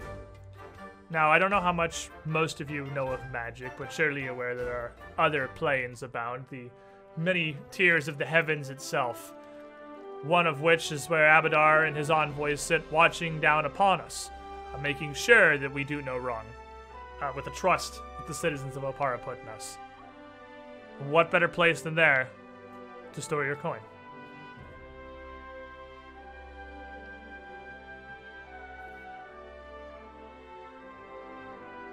no one says anything. So uh, she kind of pauses Can't for a think of one. slightly, slightly uncomfortable, and continues. Uh, he says that, and she says, "Of of course, of course." So, how we are allowed to operate with Abadar's favor and his own watchful eye provides complete and perfect security of your funds. Now, you may leave your coins on site here in our vaults. The Cathedral of Coins, make no mistake, is a very secure facility. But it is a facility here on Golarion, in the material plane. And even after the events of a few days past, anything can happen. It's a risk that with us, you don't have to take. A risk you can't avoid with standard money lenders. But for a small tithing, your coin can be stored in the heavens itself, accessible through one of our branded bags, anywhere on this plane or any other. Well, we have enough money. We could. It would. It might be worth it to get that. And she pulls out a uh, a, few small coin pouches, like really small coin pouches, like palm of your hand is small. You can only fit a like a really little pile of coins in these. Each of them stamped with the golden key of Abadar, uh, engraved upon it in shining filigree. And she puts them down. It says these bags are portals, and these are complimentary as long as you keep your accounts with us. Should you choose to store your funds and your wealth in the heavens under Abadar's watchful eye, we provide these so they can become accessible. These bags are simple. Uh, if this is what you wish to do, I take them back to our clerics. It will take a day or two for them to be properly enchant- enchanted and connected to your own accounts. But should you reach inside, any money that you have at your disposal will be there, and any denominations and coinage that you wish for any currency recognized by the Church of Abadar on this world. Anywhere you go, civilization will follow.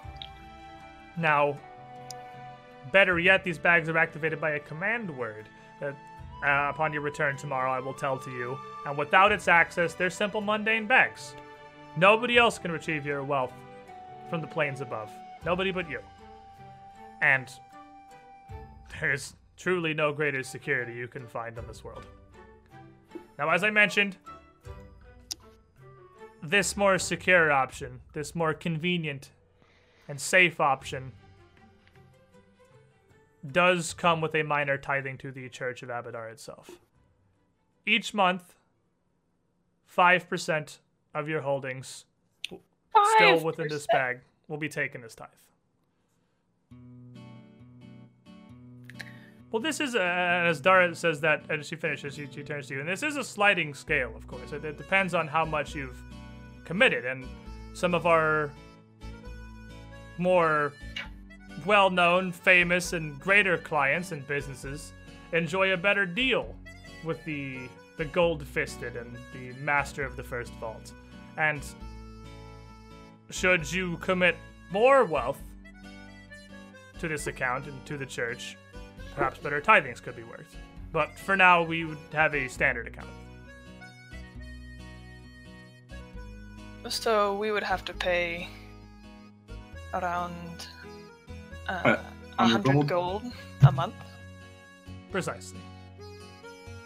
It is expensive, yes, we understand, but for what we provide and for what the deities above allow us to provide you with, we feel it is more than just. Now, there are more perks to this account. Any spell casting that you seek from any of the churches of Abadar, uh, connected across the Inner Sea region and even further flung across the surface of Golarion, will come with a priority and a discount.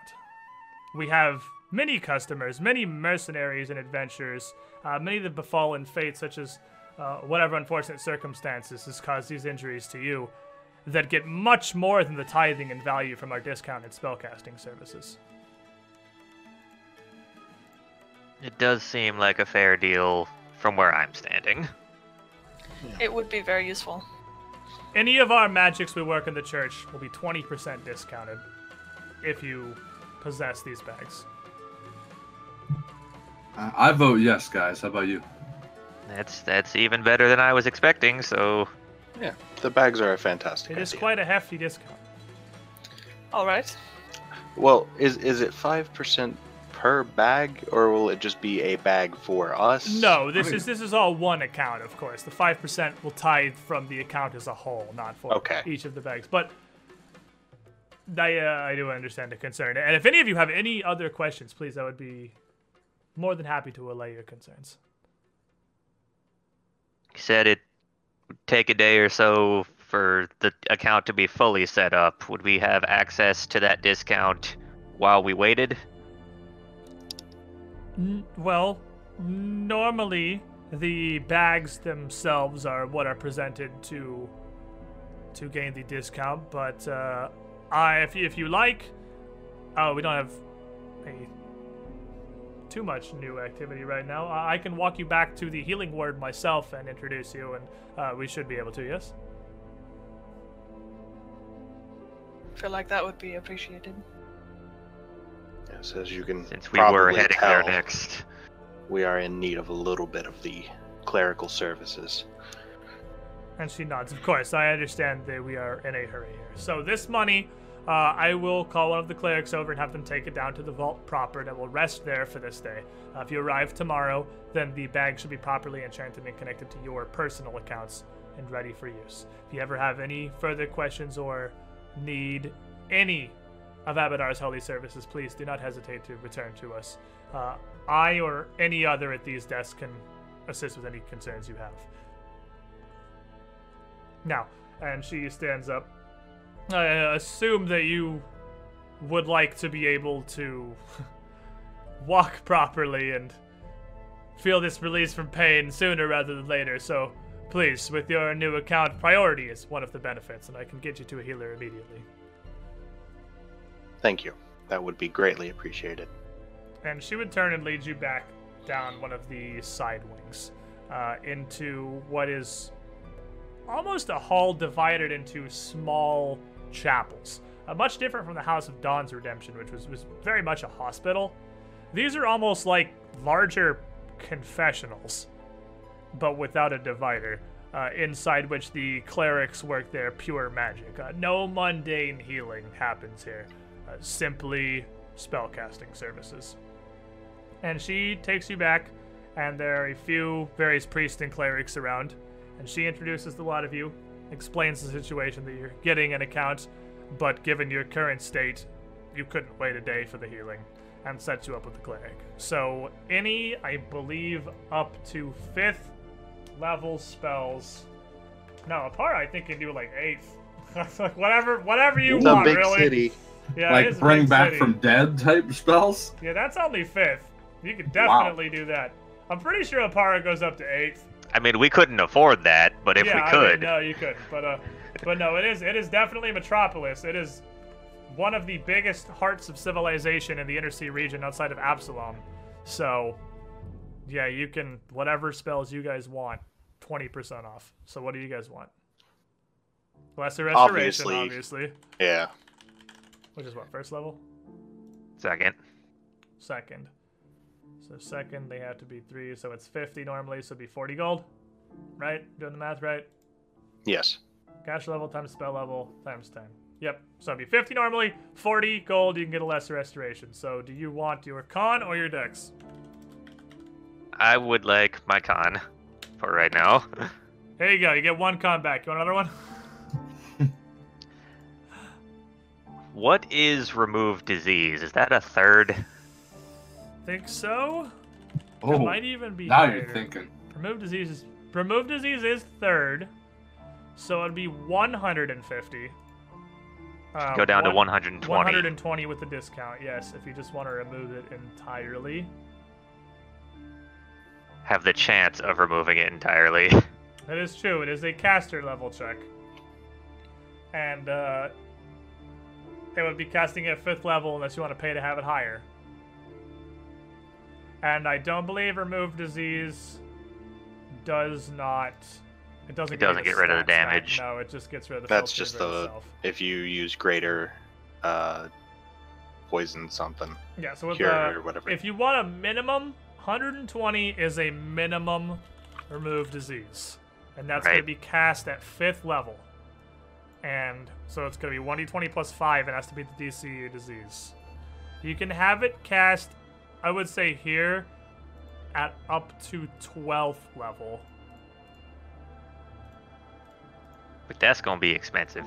It's not that much more expensive. It's 288. Like it's a little over double, but you're basically guaranteed it's going to be gone. And you can have it at any level up to 12.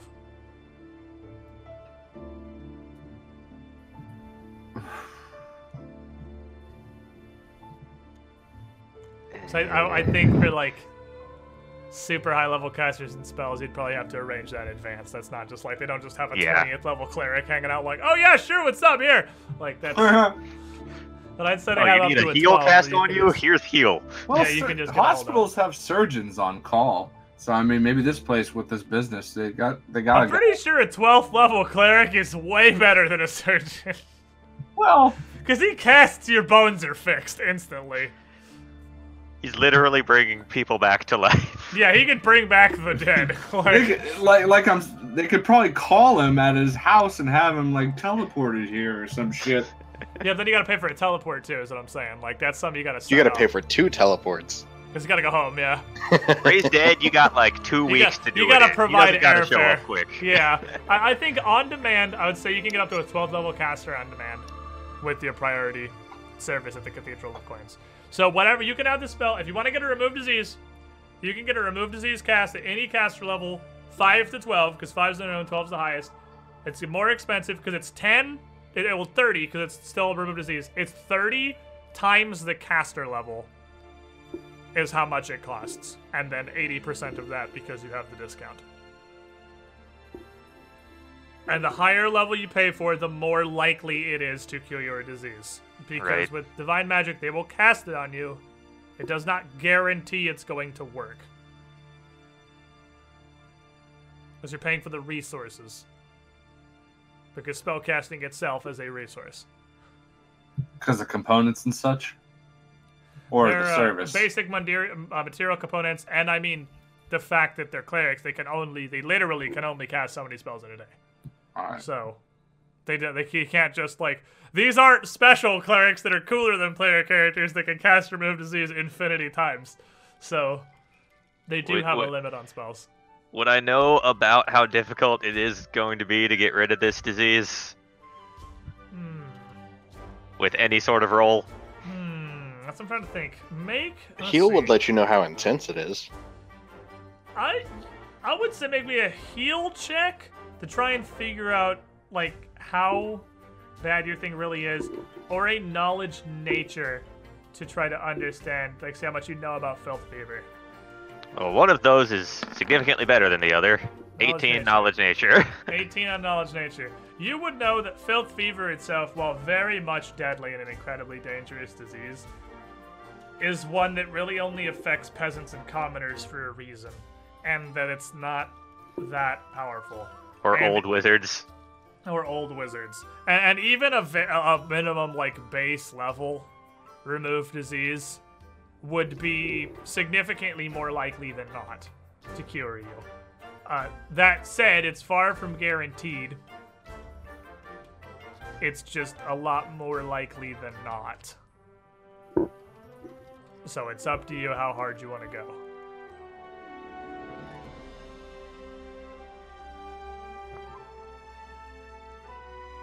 So what do you guys? Does anyone but Baylor considering a move disease? I just want to heal. Would I know if I had beaten the disease? Because I mean, I don't have any more stat damage, but like, does it still in me? Yes. Okay, so yeah, I would. You'll be know when you're over it. You're not over it. I would be interested in remove disease at the the standard five. Standard five. You know, Caster the, level five. Oh, Caster level caster five. level five. Oh, okay. Yeah. So uh, if you want to spend 120 gold, then I will roll you the remove disease check. Okay. All right, I'm gonna take the 120 off my sheet.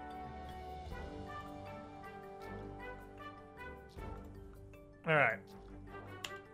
And magical black die, hard 20. Why did it roll twice? Oh, roll twice is some weird lag stuff right now, but that's okay. Hey, Uh, you once for me. got me a hard 20. That's a hell yeah, of a catch. I got a hard 20. I rolled the solid black die instead of the die you can see things on. I rolled the mystery box. But yeah, hard 20. Uh, for your 120 gold, you are cured. Inori no longer has. Hell yeah. Guys, I'd highly recommend this. You should also get. That's great. oh, I feel fantastic because yeah, it is it is immediate. You would instantly feel in prime condition. I mean, you're still injured, but like you would immediately feel it wash out of your body in like a second, which has got to feel absolutely fantastic. Uh huh. I get like a caster level seven. Do that. Caster level seven is going to be 168 gold. I already did the math. I got it. All right, cool. So let me get you one caster level seven. Remove Hard one. disease. And gets a total of a 17. You are cured as well. Uh, you still feel the fatigue and the wear of the disease, but you can, like your, your more, more mundane symptoms, the sore throat, the stuffed nose, all disappear in an instant. You're just left tired and old but you're sure the disease will trouble you no longer. You are cured.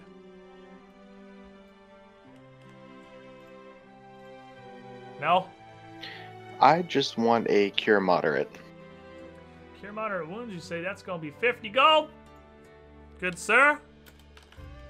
If you want the minimum level cure moderate wounds, It's 40 with the discount. 40 with the discount, right? 40 with the discount, and you get 10 health back. Plenty good for me. It's all I need. Anybody else want any healing over here? Uh, I can also do a uh, moderate. So a moderate is 40 gold. You can also get a I don't know how much you're missing. You can also get a lesser for 8. Is that right? I mean, Yeah. it sounds right if it's minimum level. plus- yeah, it's 1d8 plus 1 and it's literally 8 gold to get 1d8 plus 1 health back. Or you can get 2d8 plus 3 for a 40. Um, well, I'm only at 13 health. But the so dude is won't. the dude is not going to stand here and cast Cure Light Wounds on you 15 times. So He doesn't have 15 of them if he's level 1. Yeah, I was like, well, they're casting it caster level one, takes less magic.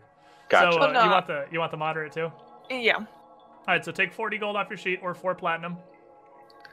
I don't know if you put all your platinum away. Uh, four platinum. Okay. Did you put the platinum in the party pile? No, you didn't. No. You were just saying you had it. Okay, yeah, all right. So four platinum, and you are healed for seven. Okay. These are some That was really bad. I mean, dude, would you rather have the bad rolls on the heals or the remove disease? Definitely the heat. I know what I'd rather have. I don't know how those two feel.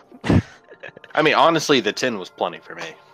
He will give you one more moderate if you want it, but then you're gonna have to buy a higher grade heal if you want any more. Uh, Or I will do another tomorrow. moderate. Okay, 40 more or 4 more platinum. And you are healed fucking for eight. Wow, this is a bad time. These are some bad cure moderate wounds. Oh man. They like blew it all on ripped the off removed. here. Yeah, they, they blew it all on the removed disease. These are the 20% off heals. They're not as good as if you pay full price for them. you get what you 20% paid less for, healing. as they say.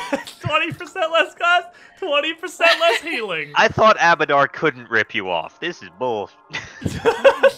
Fair price for fair so healing. you get fifteen health back. If you want any more Oh, heals, 15 health? 15 yeah. total. Between the two. Okay, yeah, seven like, and then okay, eight. Yeah.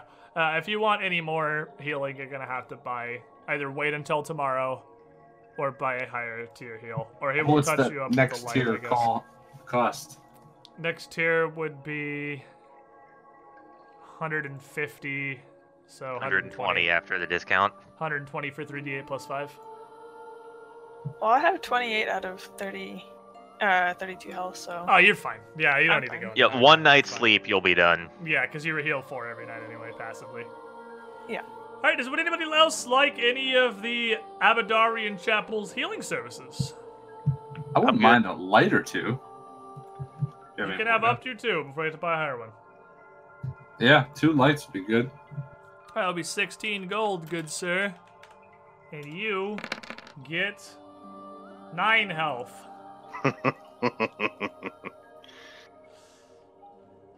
Truly a meme this day. I'll say they'll give you two of each cure before they won't give you any more of that same one, so you can't just buy 50 cure light wounds. Because that would just be I would do that. so efficient. Yeah, it can be ridiculously efficient. Alright. You good? We good? We good on Yes, healing? sir. We good on magical good. restoration? Uh, only Nell is left with his filth fever, but he feels mostly okay. He doesn't have any stat damage. You guys are mostly healed up. And uh, with that, you turn to go. Wave goodbye to Lucia on the way out, and she reminds you to come back tomorrow and get your bags. And you head back onto town. And On to the silent horse. continue our adventures here, I think this would be a good time to pause and take break numero uno. Uh, Mhm. I guess break numero onlyo for the the Pathfinder because now that we're actually getting to play four hour sessions because Monday means we can start on time means we actually have to take our breaks in the middle or we're gonna be sitting here for four hours straight. So, so all right, we all back. Yeah. All right, so the four of you head out of the Cathedral of Coins now with your accounts in order, not carrying 40 pounds of gold coins, and just still assuming you're hauling around all your sword swords and chain shirts. That is the next goal. That is the next goal. So, what's up, party? Where are we going? We need not to wanna purchase check in at the- Silent horse first? Well, the Lord of the Rings is right beside the Silent Horse. Lord of the Rings is a jewelry store. I don't think they want to buy your chain shirts, man. This is unfortunately true, but I do have a couple things that I could deal with, with uh, them with, actually. There are a couple of blacksmiths in town. Uh, if you're just looking to offload things, the two you would know of off the top of your head is one that is further up on the not the greatest side of town, side of town, up in Crown's Gate, not far from the White Raven, really. And there is there's not like there's not exactly a high-end blacksmith that you've ever been interested in. I feel like those two terms might be mutually exclusive. Uh, but there is one that is a bit better off, uh, not far from this whole cluster of shops here, down in the general Grand Bridge district near Eastport.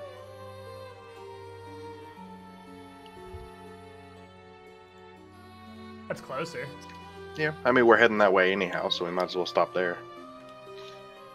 It's almost on the way.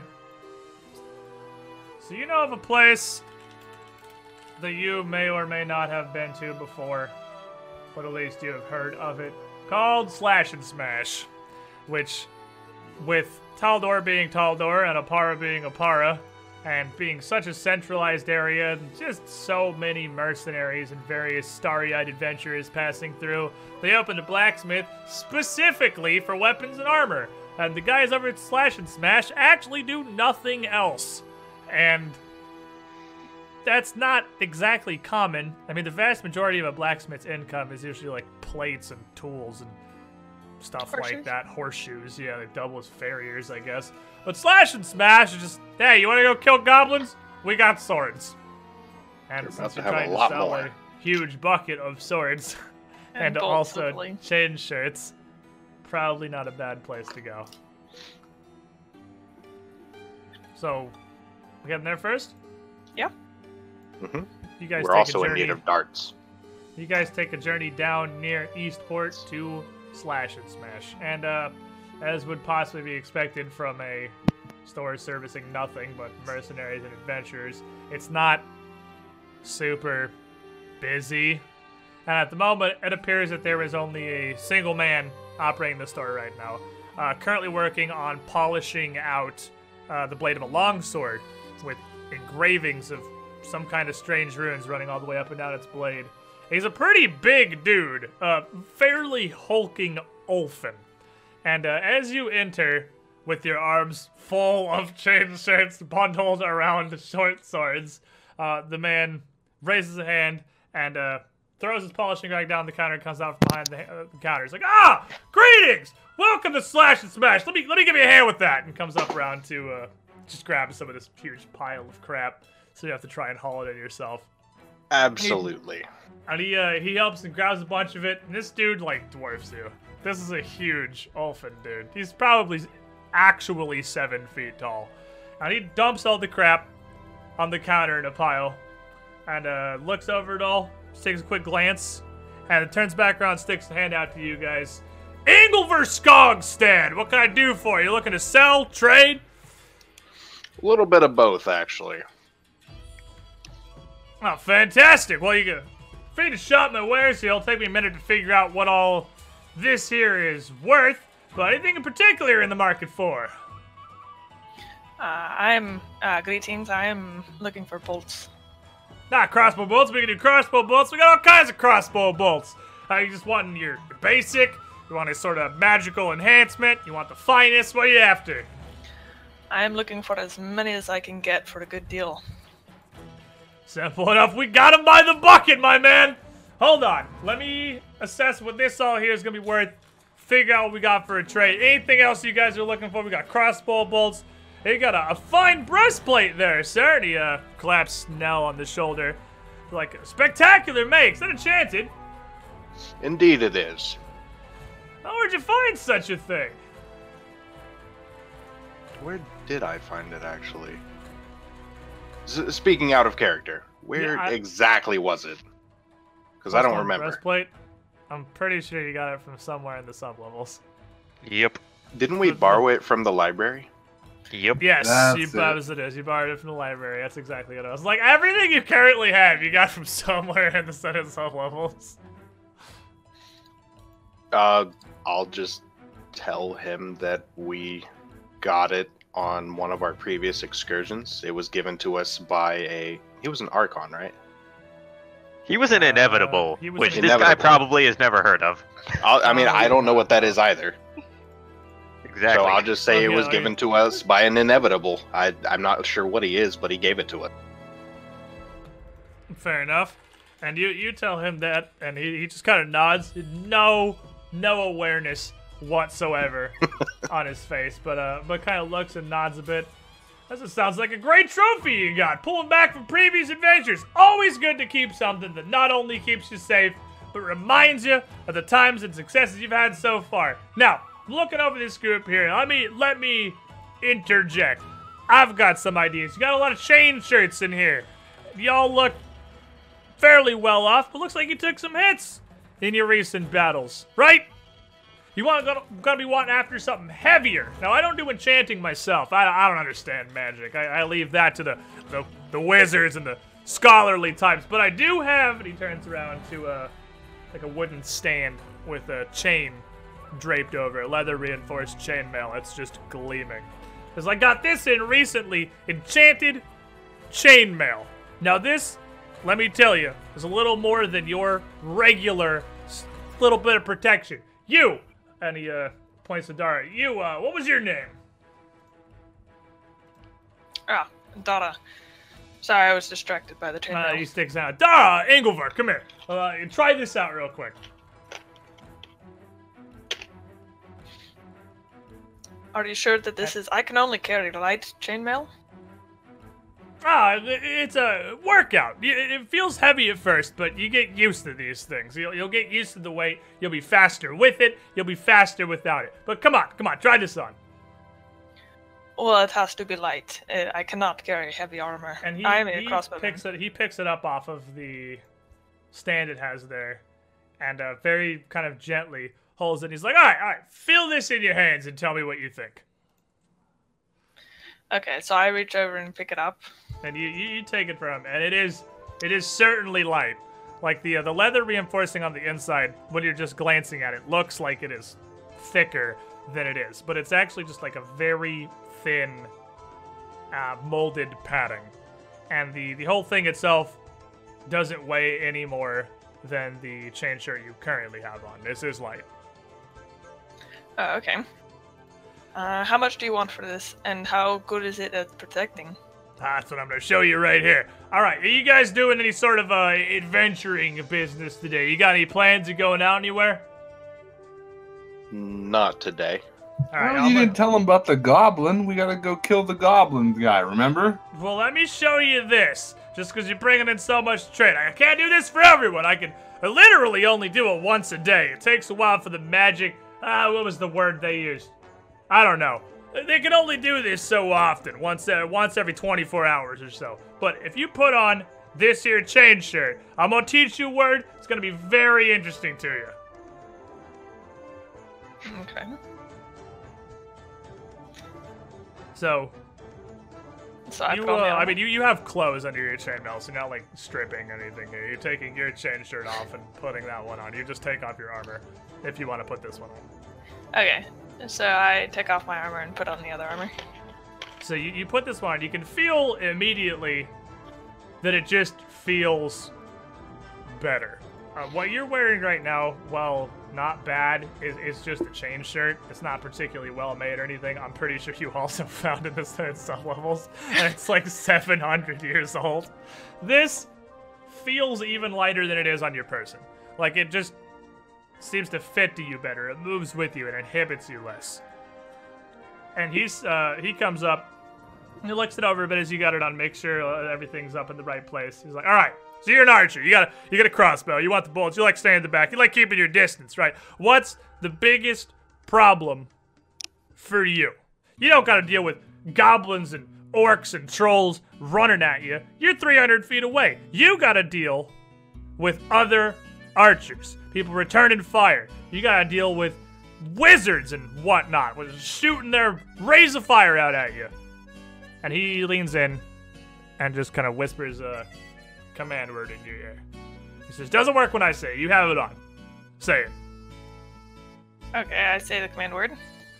And uh, as you say it, mist starts to exude out of the chainmail itself, and it kind of wraps around your body and obscures your form. You can still see out of it perfectly fine, but it's almost just like a ball of mist with Dara in it somewhere, moving around.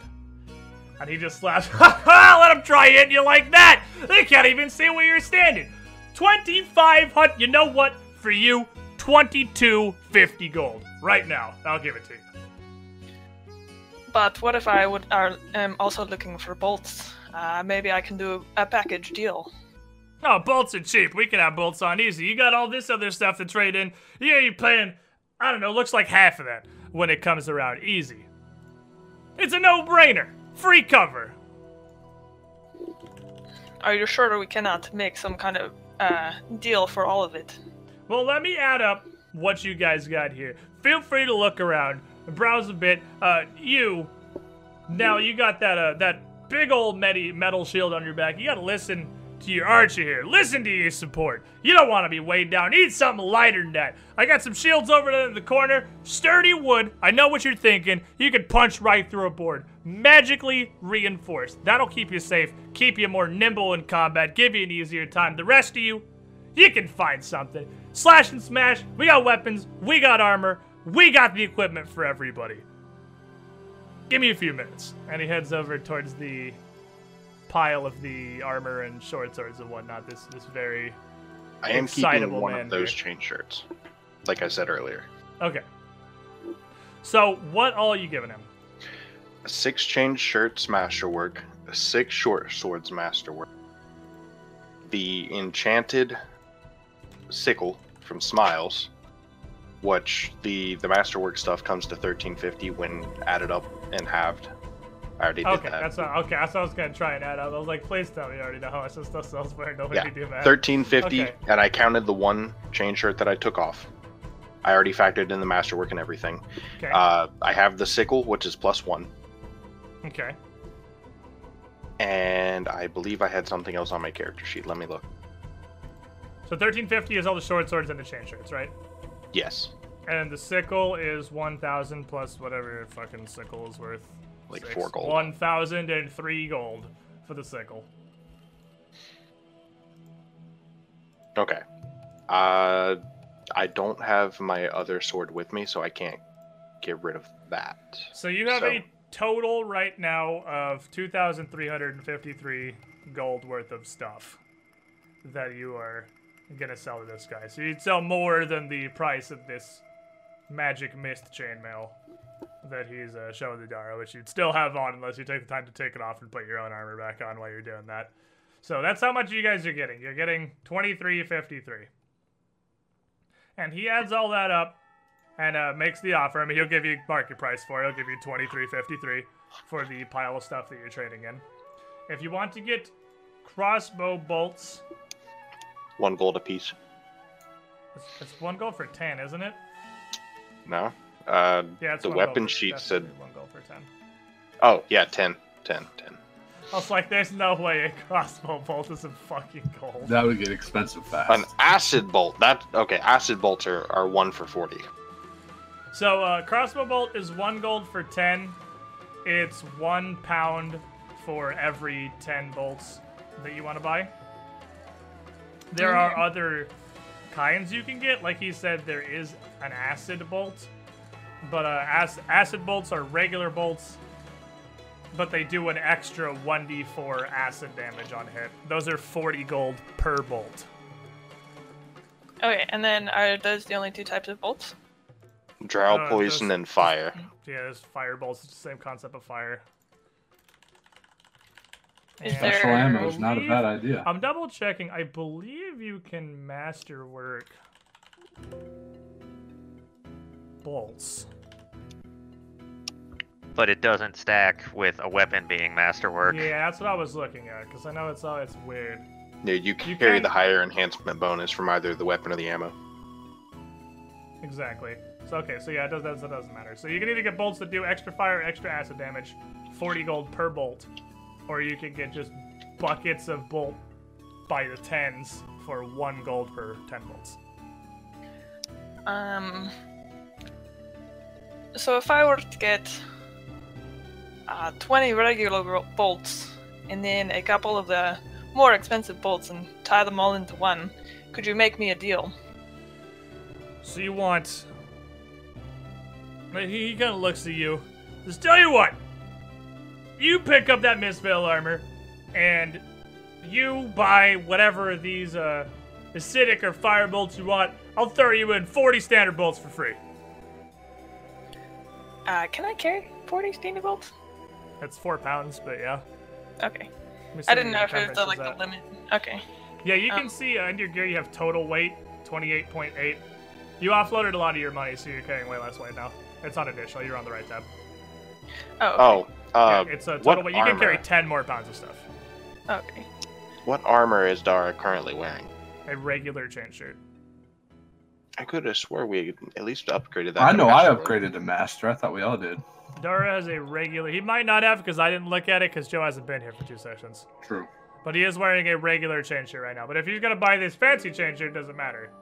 So Yeah, it doesn't matter. But that is another 75 gold that we have to work with. what is? Uh, The Selling his regular old one. chain shirt. oh, that is true. Yeah, you can sell sell your chain shirt too. and You get another seventy-five. oh, okay. That's if you Um, want to get the new one. The new one's it's uh, twenty-two fifty. It's pretty expensive. Yeah. So what was the deal again? Sorry. At this point, you are if you haven't taken that armor off, you are still enshrouded in mist. And if you try to take it off, Engelvard, what was his fucking name? Engelbert Engelvard. Humperdinck. Inglever, uh, Inglever Skogstad, sir. Inglever will literally like stop you and be like, "No, no, no, leave it on. Look how long this lasts. Look how powerful this enchantment is. It's still on at this point. After he's added all this up and you guys are discussing, you are still a mist ball that the party is kind of awkwardly having to stand away from so they don't get bundled up in the mist. Well, Nori thinks it's hilarious. She's definitely laughing at this. And as you're discussing this, finally, three full minutes later, the mist would begin to fade. Okay. So if I traded in my old chain shirt and got the 40 extra bolts, uh, how many bolt? Uh, how many of the fancy bolts would I be getting? Oh, let's see. For, for trading this whole pile, you can, you can get damn near a dozen of them. So let me see here. You got 75 for your old shirt, and then we got 22.50 for this. Hmm. I'll give you five. For a we total of Trade them just straight across. I'll give you a 40. Re- I'll give you that mist veil armor. I'll give you 40 regular bolts. I'll give you five of your choice of acid or fire bolts. And I'll take this pile you got here and your old chainmail. All right, that sounds like an okay deal to me. And he uh, looks around the rest of the party. They say, uh, just all, all his stuff he's been getting here. There's a, there's a group effort you guys need to discuss, or we, we good to make a deal? I mean, I'm fine with just a straight upgrade to current party Ah, equipment. fantastic! Excellent trade then. You got some fine work here. Uh, did you give him Wasilka's chainmail, by the way? I was not the one in possession of that. I was gonna say, because like I don't feel like that's included in here, seeing as that's plus one, so it's probably No, half of that's that value by itself. Manchop. Oh yeah, Manshot still has before? that in the concealed pocket. Fair enough.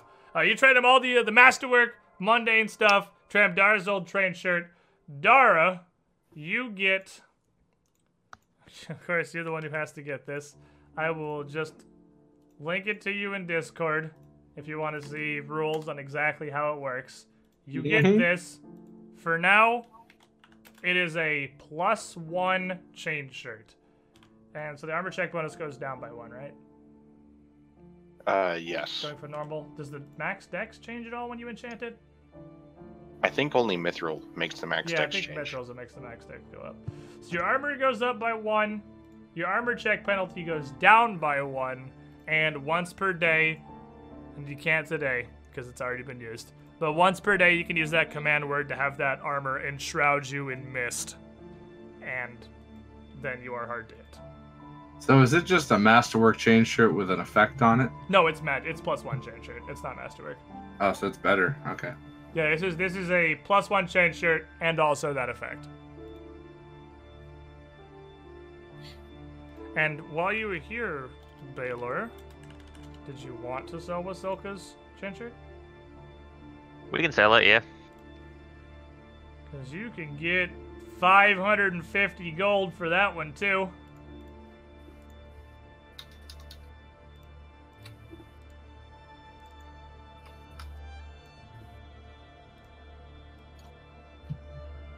Are you strangely attached to it? No, I said we can sell it. Oh, Okay. So, do you want to trade that? Does anyone else want anything here, or do you just want to try and sell that? Because they'll give you just the market 550 for it. I mean, what would I buy here? Fair. Wizard. So, I, I guess nothing. So you get 550 gold. A good point and well made.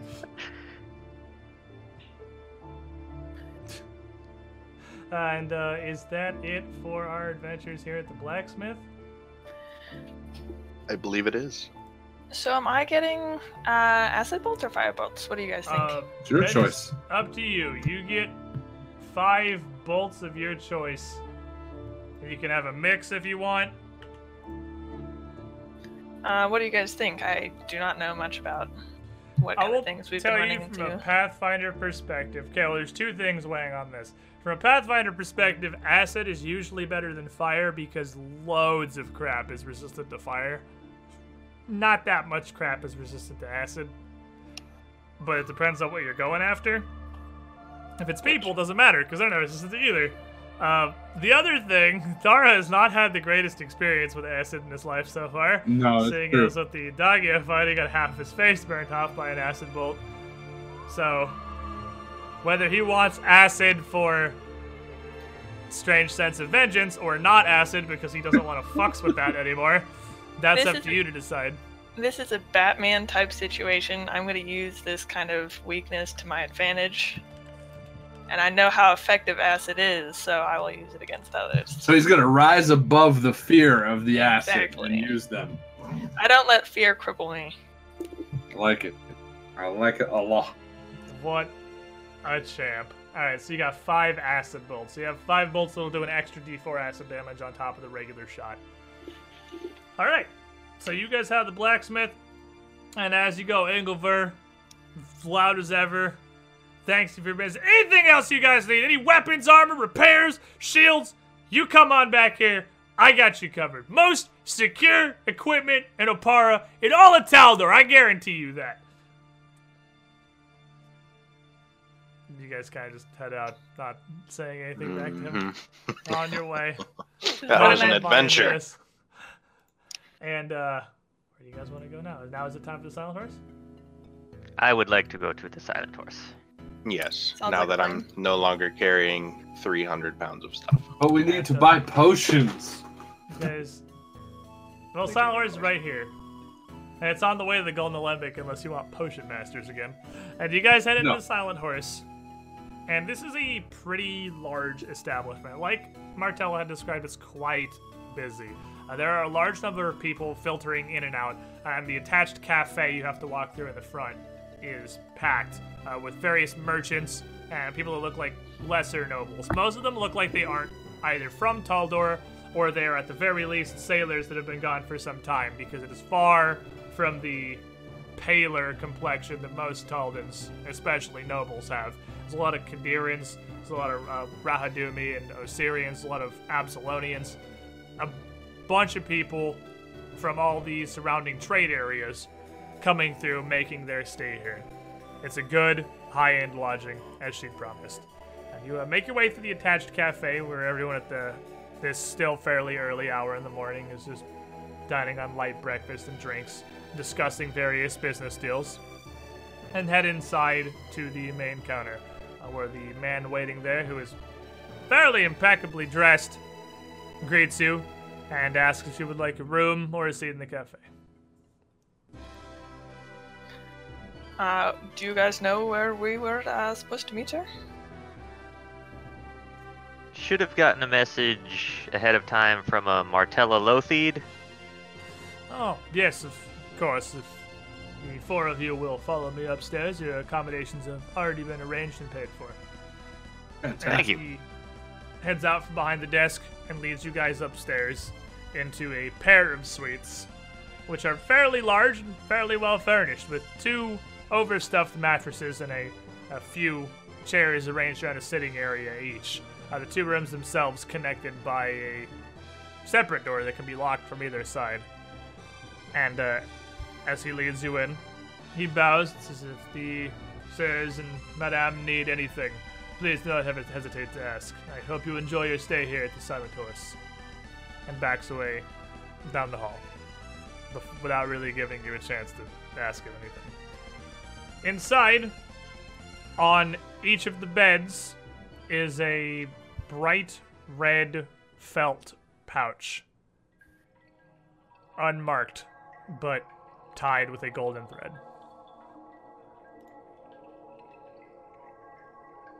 Well, I'll uh, walk over to it and open it up. Do you Inside is 50 platinum. Very nice. So each of you have your payment you'd been promised from Martella here, waiting on the beds of the Silent Horse for you. So go ahead and either slap them into the bank account or onto your character sheets. Up to you.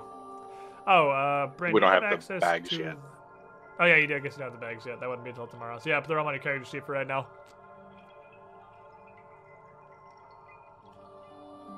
Alright, so plus 50? Yep, plus 50 platinum. All right. Plus Plus 50 PP. Pee pee. And then you've got a nice respite here. Uh, the halls are fairly busy, but politely quiet. There's no one is in here just like running up and down the halls. There's few children uh, accompanying the merchants and traveling sailors that would make their stay here in the Silent Horse.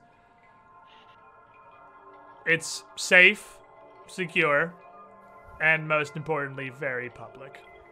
The Brotherhood of Silence would have difficulty tracking you here, and even if they did, much more difficulty trying to do anything to you inside of its walls.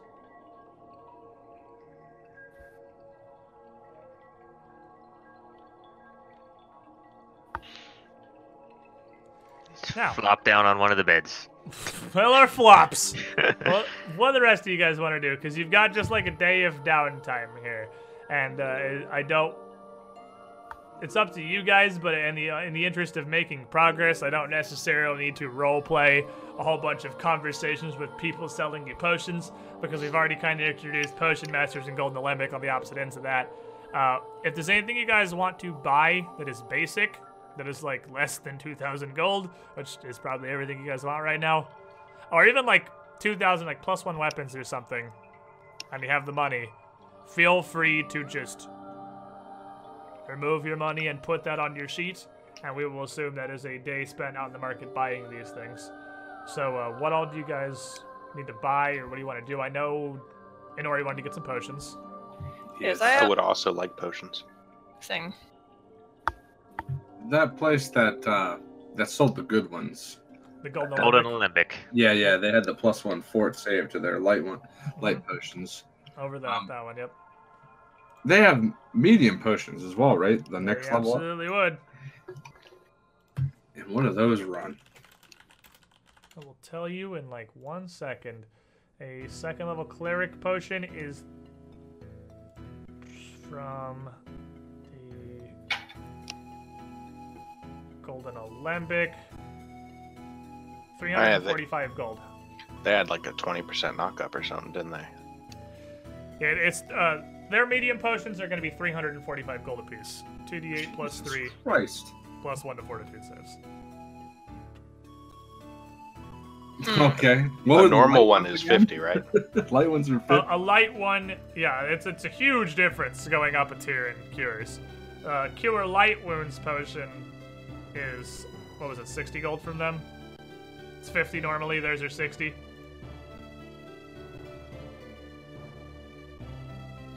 Think so. I mean, would I know better with the Cloak of Resistance and the, the Golden Olympics potions? Would you Like- know that they would not stack? Yeah. Um, Because if not, I'm just going to go get Golden Olympic potions. I don't think again. you would. No, unless you like asked Baylor. I'm not going to ask. It's just, I assume that it's good for me. Yeah, I mean, yeah, you wouldn't know.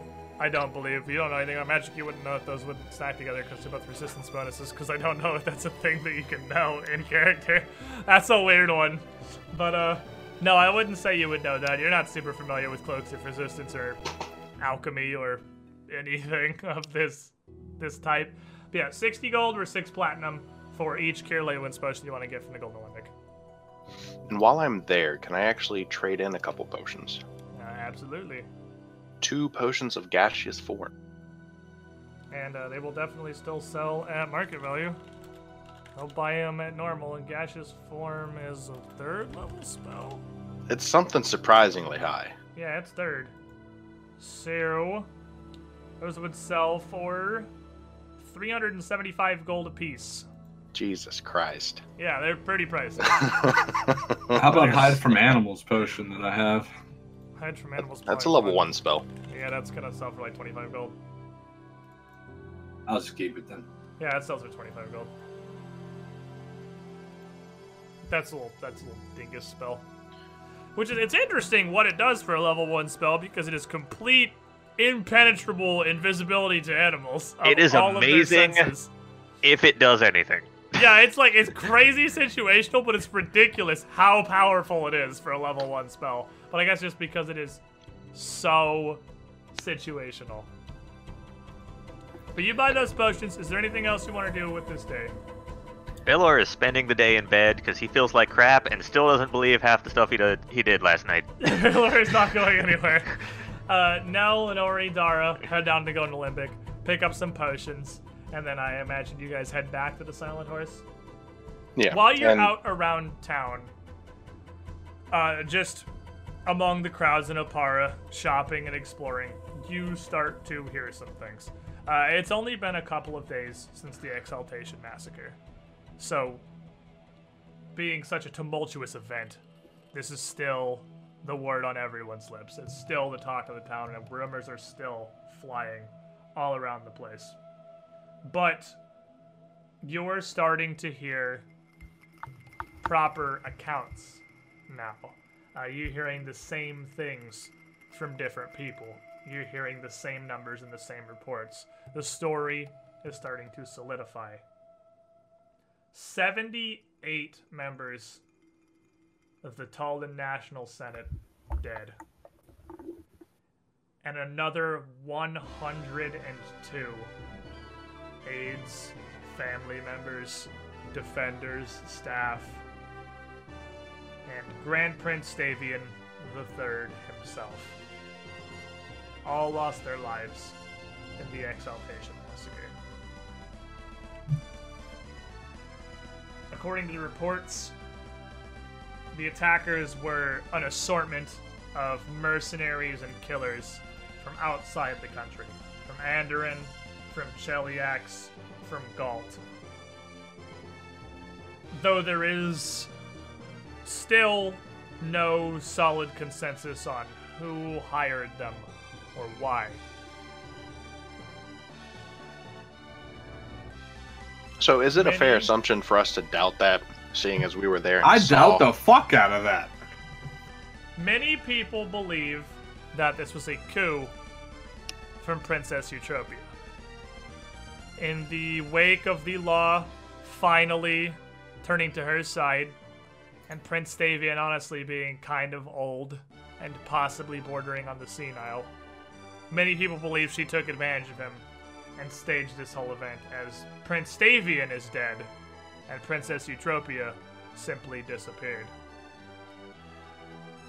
A lot of people believe a similar story, but that it was a play for the throne from someone else, someone nearby, uh, another rival political body entirely, one of the high ranking senators from one of the outlying districts outside of Oppara.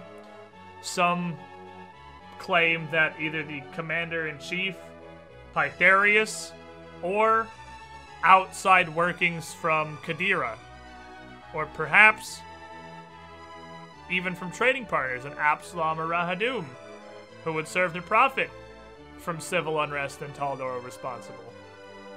There is no agreement whatsoever. And for now, the central government of the nation is still absolutely in shambles. Mhm, Which but we didn't a- hear any. We didn't hear anything of the possibility that it was Stavian behind it anywhere, right? Stavian's dead, so not really. According to rumor and innuendo. Yeah, I wouldn't believe that till I saw a body. I mean, we were there. We saw what happened. What is interesting is with Stavian dead and the princess missing, there is no clear heir to the throne. And in what is already being dubbed the War for the Crown, 11 prominent senators across Taldor have all put their names forward to rule the nation. Each of them is supported by their various regions, of course. The senators hailing from the far eastern district, like uh, Senator Briar Smith, knows his uh, constituents. His people know him. They support his claim. Earl Mercander in the north, and even the gnome, Starborn, hailing from the Rudin, Verduran Forest, as the support of her people behind her for the crown. Is There's it bad that I want to support Starborn? There is no legal precedent for this. There is no clear path forward. And there's no Senate to decide that. And there is no Senate to decide who should lead. Theories rocket throughout the city, uh, even in your short walk across a few districts to the Golden Olympic and back, about who will end up in control. But it seems like most of the people in Oppara support either Princess Eutropia or the Commander in Chief, Maxilar Pytharius. Indeed, those seem to at least here. As you can see, that Oppara on the map is literally divided in half between the two of them. Seem to be the primary contenders. But outside the walls of Oppara, who knows?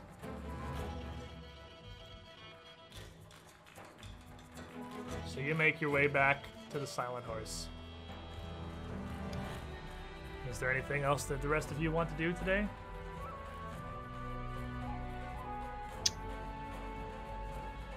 Not that I can think of. I'm staying in bed. Not that I'm allowed to do, but I can't do anything. Yeah, I guess that's Alright. it. So the rest of you just kind of take a moment or take a day to yourselves to relax uh, as best as you can with the future of your entire nation absolutely uncertain with no idea what's going to happen. It's an uneasy rest, but certainly better than fighting through a bajillion Brotherhood of Steel assassins, so I mean, hey, this is better than the previous day. You all rest. Brotherhood of Steel. Brotherhood of Steel. R.I.P.. Shut up. You know what I meant. And you uh you spend the rest of the day just taking time to yourself. And you sleep. And you wake up the next morning and no make me a will save. Fort save, my bad. I'm just fucking up everything today. I would much rather do the fort than the. uh Oh, I'm positive. And with a 19 on your fortitude save, you wake up in the morning feeling okay. You're You don't need magic to get over such a flimsy and weak disease. You do when you're a wizard. You do when your fort save is what plus one. Fair. Speaking of, Is could I it get a day of rest yesterday? Yeah, you didn't go anywhere. You can have your day of rest healing. That that seems fair to me. You can certainly have that. Oh, that puts me to max health actually. I mean, you don't, but Baylor No, stayed in for sleeping over the night. Oh yeah, sleeping for the four. That's good. I was already at 28 out of 30. Okay, so yeah, you're good then. Each of you heals 4 HP. Each of you gets uh, one point. Each of you, being Baylor, gets one point back in each of your stats. Try to die less as much as possible, if you can. And well, that's their morning. You guys don't really have anything to do, I suppose, other than just kind of. I, I have Wait a couple to hear things from to do. Martella. Do you have something you want to go do? Yeah, No? I got I got a couple of items. Uh, drinking. that too, but I have a couple of um, less common items. I have the silver portrait of Stavian, and I still have those artifacts, the the ten pounds of artifacts. I need to find a place to sell those because I don't currently have them, but I never found a place to get rid of them. Okay, yeah, fair enough. Uh, what was the silver? You have a value on that? One hundred gold pieces. Okay, cool. I was like, don't let me try and figure out where that came from. No, I, I I'm- definitely I'm wrote that get in the habit of telling you. Uh, I'm trying to get the habit of telling you to put the room name of and room number of the thing on if you don't identify it, so I can at least find it in the book later. Because I was like, Yeah. if you don't know what that is, that thing's worth ten gold. Because I had no fucking idea where you got that. But uh, Nah, anyway, I've I've been appraising pretty much everything we come across. yeah, I, I know you have been. I was just, I was just making sure. Okay, so you, you get through. Uh, uh, you want to do that in the morning? Are you gonna head out like immediately as soon as the day starts to go do that? Uh, I'll probably ask anyone if they want to sit around, eat breakfast. There's no real rush. So everyone, uh, Baylor gets the moment, the hour to prepare his spells, and so does Inori as they get ready. And you try and get some people out of the cafe to just get some food before you head out. And as the group of you, after your preparations, head downstairs, you are met by one of the employees, one of the servants here at the Silent Horse. And uh, he stops abruptly in front of you, and you're almost kind of confused because you're not expecting, but he's clearly coming straight towards you.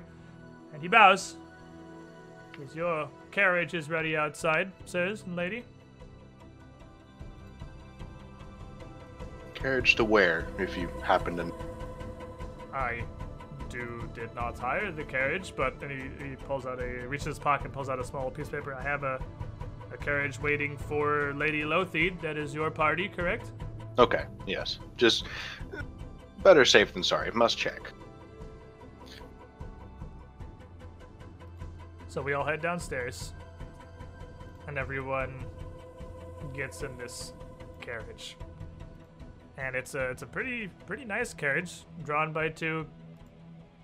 Brent, what's a good looking horse look like? Describe a good horse to me. It'd probably be some kind of draft horse for pulling. Okay. That thing didn't- she said. That thing she said. Two of that. Big muscle And- horses. Yeah, they're very they're they're they're really big and tanky. They can pull a lot of weight. Two giant tanky black horses. 'Cause I was thinking like sleek dark horses and like a nondescript but well made and fairly fancy uh very fairly fancy carriage. And the driver is waiting at the side as you approach and opens the door for you. And as you step up inside, you once again see a familiar face. Lady Martella is waiting inside the carriage already for you. As you enter, as each you enter and take your seats, there's just enough space for the five of you to fit inside comfortably. She nods, says, Well, I did promise you answers. You'll have them. You've had a day to yourselves uh, to collect your thoughts and prepare. Have you heard the word about town? The part about Stavian and the political divide. She nods. You were there. You saw, as I did. Uh, truly, I don't know how much, as you were teleported away near the beginning of the events. You didn't see Stavian make his exit or anything. But, tell me, the four of you, what do you currently believe? What's your understanding of the events? Stavian was surrounded by a lot of very large, very well armed men. One of these assassins would not have simply just gotten. He did not die that day. Nor have I seen any proof that he is dead currently, so that part of the story I know to be false. But more um, importantly, Stavian's the one that set off the entire thing when he killed the boy. That's what started the whole damn thing. So I, I absolutely believe he is behind all this and he's still alive. I feel it in my soul. Well, and there's clearly more plans than just him killing one boy. As so much else happened, it was not just one moment. Oh, of course, he's At this point, the absolutely carriage making a has play. moving. You're going somewhere. He's making a play for the crown. Absolutely, he lost the vote fair and square, and he doesn't like it. The vote We d- does not unseat him as Grand Prince. It simply states that Eutropia will succeed him once he passes or is no longer fit to rule. we don't even know for sure that that was actually him. A fair thought. If magic was involved in any way, could have been someone else in disguise. Who knows? Many bloodlines in Taldor, and certainly in Aparan in the Senate, are magical. It's difficult to make any sort of a play on the grand scheme without the backing of at least one powerful wizard. That's a fair thing to be suspicious of, whether or not that was truly Prince Stavian himself. Unfortunately, I do not have the answers for you here, and currently your questions will have to wait until we arrive. But we should be getting there shortly. I trust you found your accommodations well and the money in place. Yes, all of it was very nice. The More reward was- importantly, Martella, what are you, what's your thought on this whole thing? What do you think happened? As I said, I'll explain everything shortly. You'll have to bear with me just a little bit longer. Fair enough. All will be revealed in a few minutes. Well, all that we know. Which unfortunately is not nearly as much as I'd like it to be. And where is it exactly we're heading? And uh, as you say that, the carriage starts to rumble to a halt, and she motions towards one of the doors. Well, here, apparently. After you. Uh, may I Step out interrupt first. and say where is here exactly, and can you assure us this place is safe? I can. This is a townhouse in Erodin's View district, uh, away from prying eyes and, more importantly, ears. Uh, nobody knows of this holding, so nobody knows to find us here, and more importantly, again, nobody would know to listen. All right. I'll do my typical thing and step out first, just for safety. And as you step out of the carriage, you, as she said, you are standing before a, a fairly small for the Erodin's View district in town townhouse. It's, it's not doesn't take up a whole lot of space, and it looks very plain and nondescript. For what little you know of Martella so far, this is exactly exactly what she likes, and more importantly, what is useful. And as you head up towards the door, Martella passes, unlocks it, and leads you inside into a very small reception area. And as soon as the door opens, you hear claws uh, scampering across the hardwood floor as a, eh, we like knee high catch dog comes bolting out of the back room, incredibly excited about whoever it is just opened the door here. And, uh, seeing it's Martella and a bunch of people he doesn't know. He sniffs briefly at Martella before tur- tr- going to turn to jump towards you, and Martella puts a hand down and says, Not now, Taldogus. Down. And he kind of backs up away a little bit and sits on the floor, his tail wagging frantically back and forth as he watches the rest of the party enter. Nori will take a knee and, and greet him if he'll have it. Uh, he will absolutely have it. This dog will 10 million percent have it. And uh, as you enter, you can see there is a woman inside that none of you recognize. Uh, she appears to be Garundi, but looks almost somewhat Osirian. Uh, you know what? Why don't I just let you describe yourself? That's that's your cue. What? Hello. Oh, Why don't you just describe yourself, Mr. Shaw? uh, I uh, Kahina is uh, Garundi, but uh, very much dressed in uh, Osirian garb, very colorful, um, very long black flowing blocks with white streaks uh, streaking through them. Um, she has uh, lots of um, golden and uh, red and green decorations. And um, Nell would uh, obviously see that she has a holy symbol of Shelyn as well. It's not difficult to identify a worshiper of Shelyn by their incredibly colorful garb most of the time, and this is our, our hot temporary token we have right now because that's pretty much exactly what she actually looks like, regardless of what token we end up using. That's exactly what we're going for. And, and she does have that huge glaive slung across her back. And as you enter, Martella would motion to her and say, This is Kahina. Kahina is one of my agents that I believe I can trust, one of the few I have left. I've brought her and the group of you here to explain what is happening. Now, I have not told her any more than I have told the rest of you, so I'm sure all of you are eagerly awaiting an explanation to hopefully get some out of understanding as to what's going on. Now, if you will please follow me through. And she moves further into the house. And as all of you follow with her,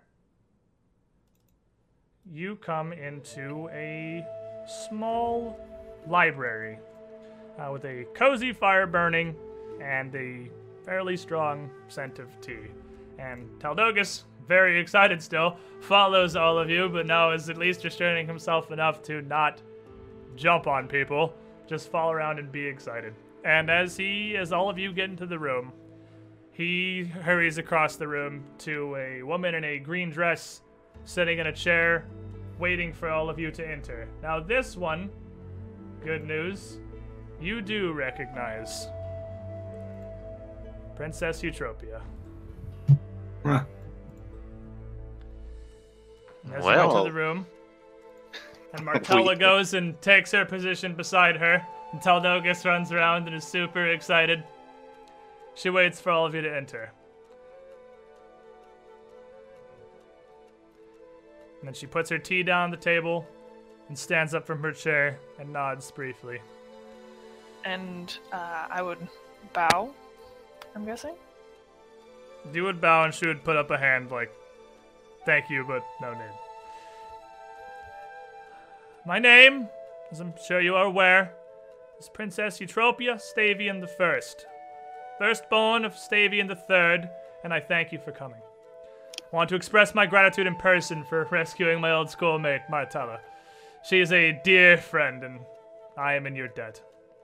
You, five, in your various ways, are all bold and resourceful, yet apparently relative unknowns on Taldor's political stage.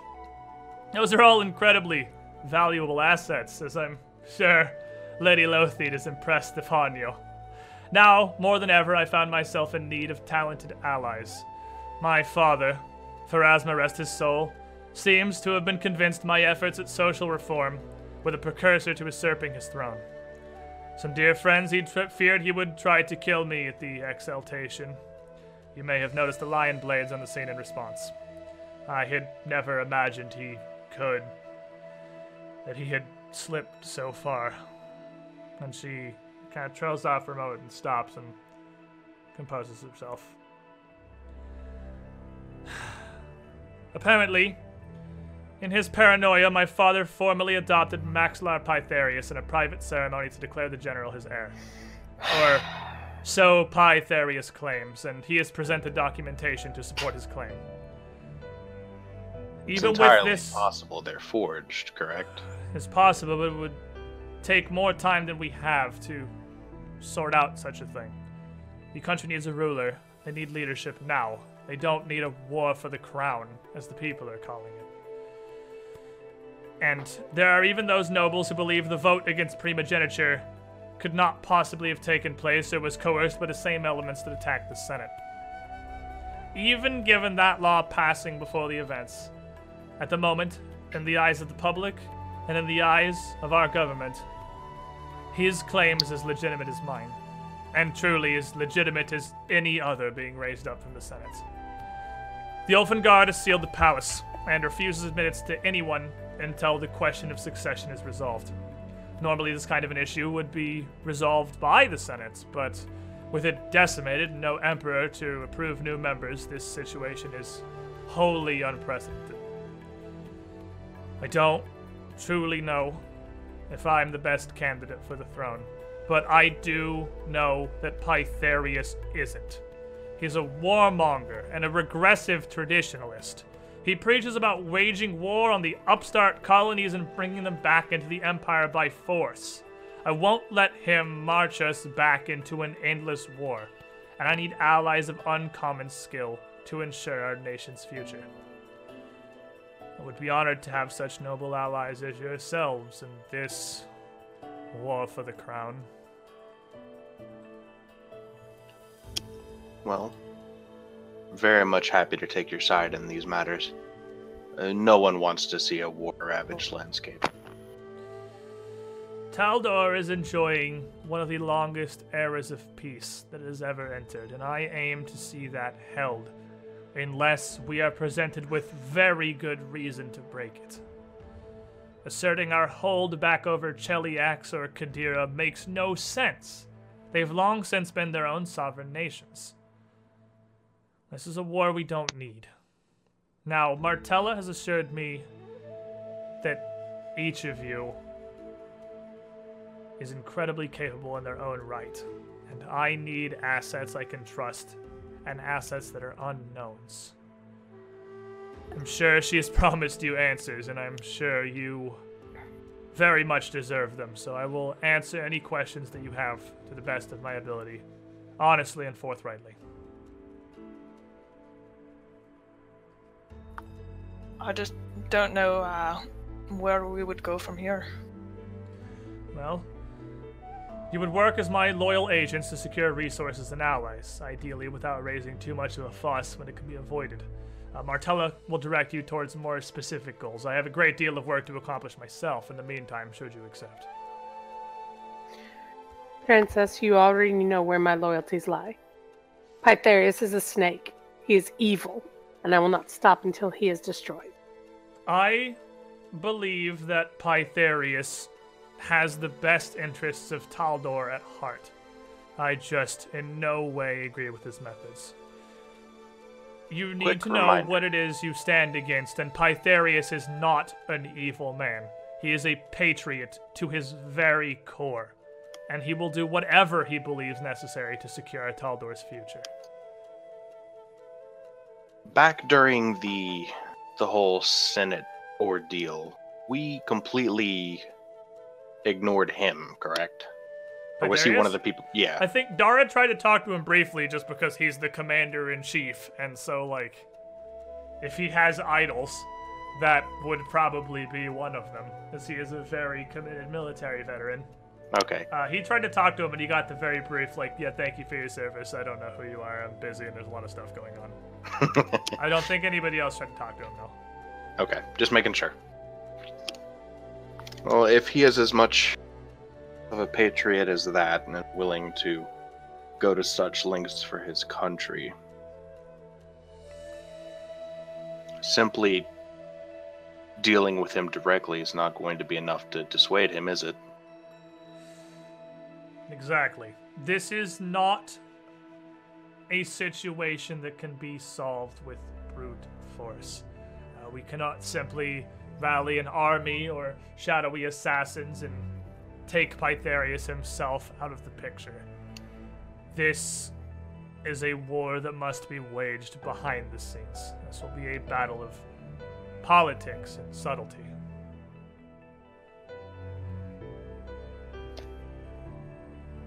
Although I do have some uh, very strong loyalties to the military, I do not want any more wars. Uh, the times of peace are definitely more important. That is something I will go to the greatest possible lengths to continue. Now, I don't have a lot of information about the events that have taken place so far. I know that a few days ago, at the Exaltation Gala, my father reached out to some of his peers in other nations to recruit his special forces. The Lion Guards have found evidence of Andoran, Chelish, and Galtan nationality among the dead. The old colonies where my father would still have had loyal friends. That had. The Lion Blades heard rumors of father recruiting foreign agents and feared for my safety, but we vastly underestimated their numbers or his true targets. I am still not entirely clear on what his goals were.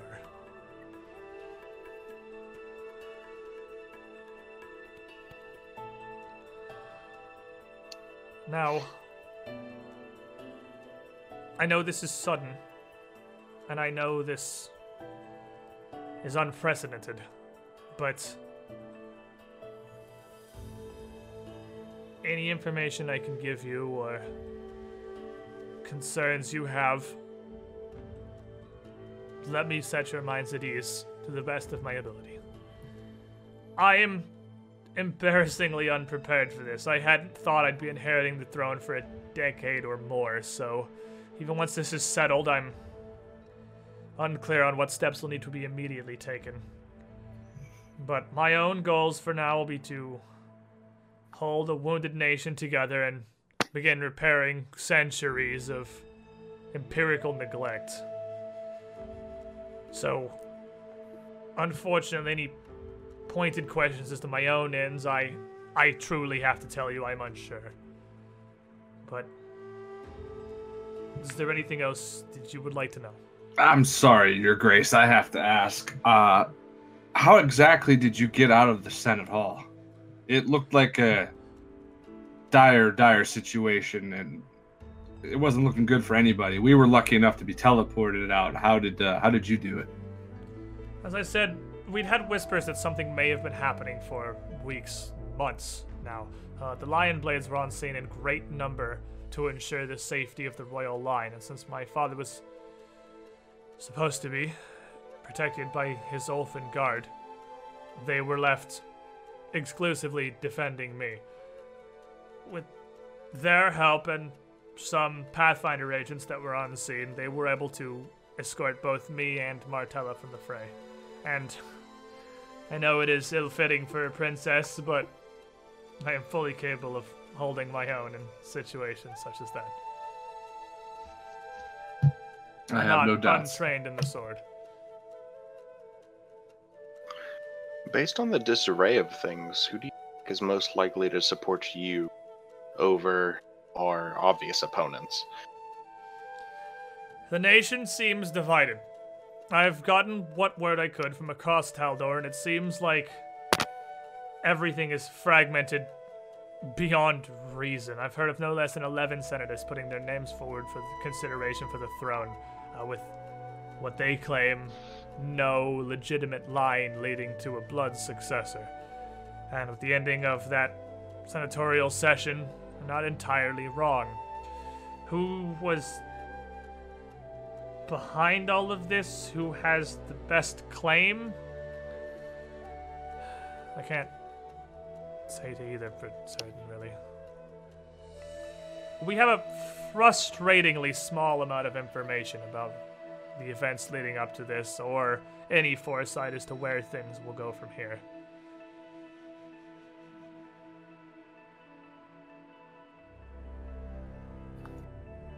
Hmm.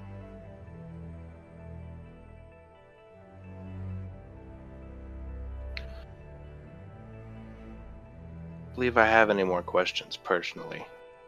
Seems mostly like I'll just be going where I'm needed. These are not exactly my uh, strong points. I agree. Uh, I do not know enough about the current situation to have too many questions that you would be able to answer. We know what we've heard. Do we know for sure that your father has passed? The reports do seem to be accurate. While I still hold on to some hope that he is similarly hidden away somewhere in Taldor, or perhaps even out of the country, it does seem that he is well and truly gone.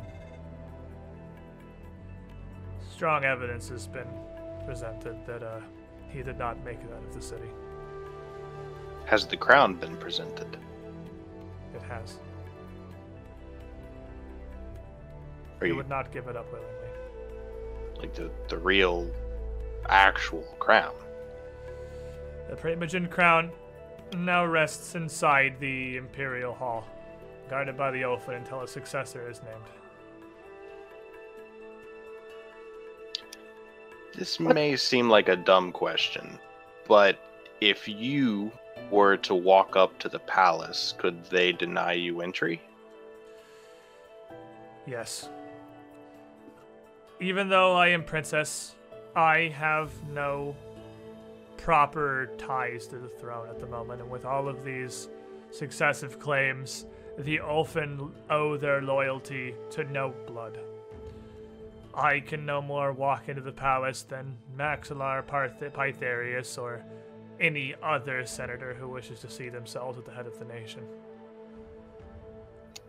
With the loss of my father, I unfortunately have forfeited most of my power.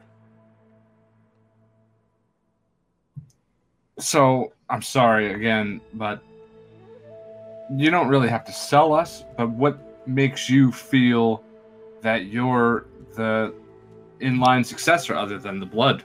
I mean, Well, as I said, my primary goal is not to seat myself on the throne, though it is something I've prepared for for the better part of my life. My goal is to ensure anyone but Pythareus takes that seat. With the documents Pythareus has about his adoption, his claim is true and sincere. I expect in the coming weeks, most support in the nation will abandon the scattered senators, senators standing up, as that is a true claim to the throne. The only thing we have to oppose him is my blood. Then we need to start finding the leftover senators that will still back you, and then look for others that could be swayed back to you once their own claims have been uh, rejected. This will be difficult. In addition to his claim, of course, Pythareus is still the commander in chief. He commands the Taldan phalanx, and the military is fiercely loyal to him. We need the people of Taldor to unite behind a single monarch, not martial law. And I am unsure at the moment of how to proceed in the face of the current circumstances. It seems all but guaranteed that the military will take control of the country for the time being, and surely they will back Pythareus' claim. That said, you're not wrong. What senators still live, we should collect. Uh, any political power we can, that's what I will be attempting to do in the coming time. Rallying as much political support as possible, since we surely neither can nor want to oppose Pythareus' might. I uh, I do not mean to be rude, but uh, I do remember that uh, when you were much younger, you were very rebellious, uh, and I wonder if that has led to some of the claims for people to think that you may have been re- responsible for this. And she just kind of like stares at you for a second, like mixed shock and like actual rage, and doesn't say anything. I do not mean to be rude. I'm just saying for the rumors going around, this may be something we have to address. Father and I may have grown apart since Carius' passing, but he remains my father, and the only true family I have left. Had left. He. My father may not have been what was best for Taldor, but he was my father, and for some of us, blood ties are still stronger than political ones. I can assure you I had no part in this. But without evidence to blame anyone else, I can understand why you may feel that way.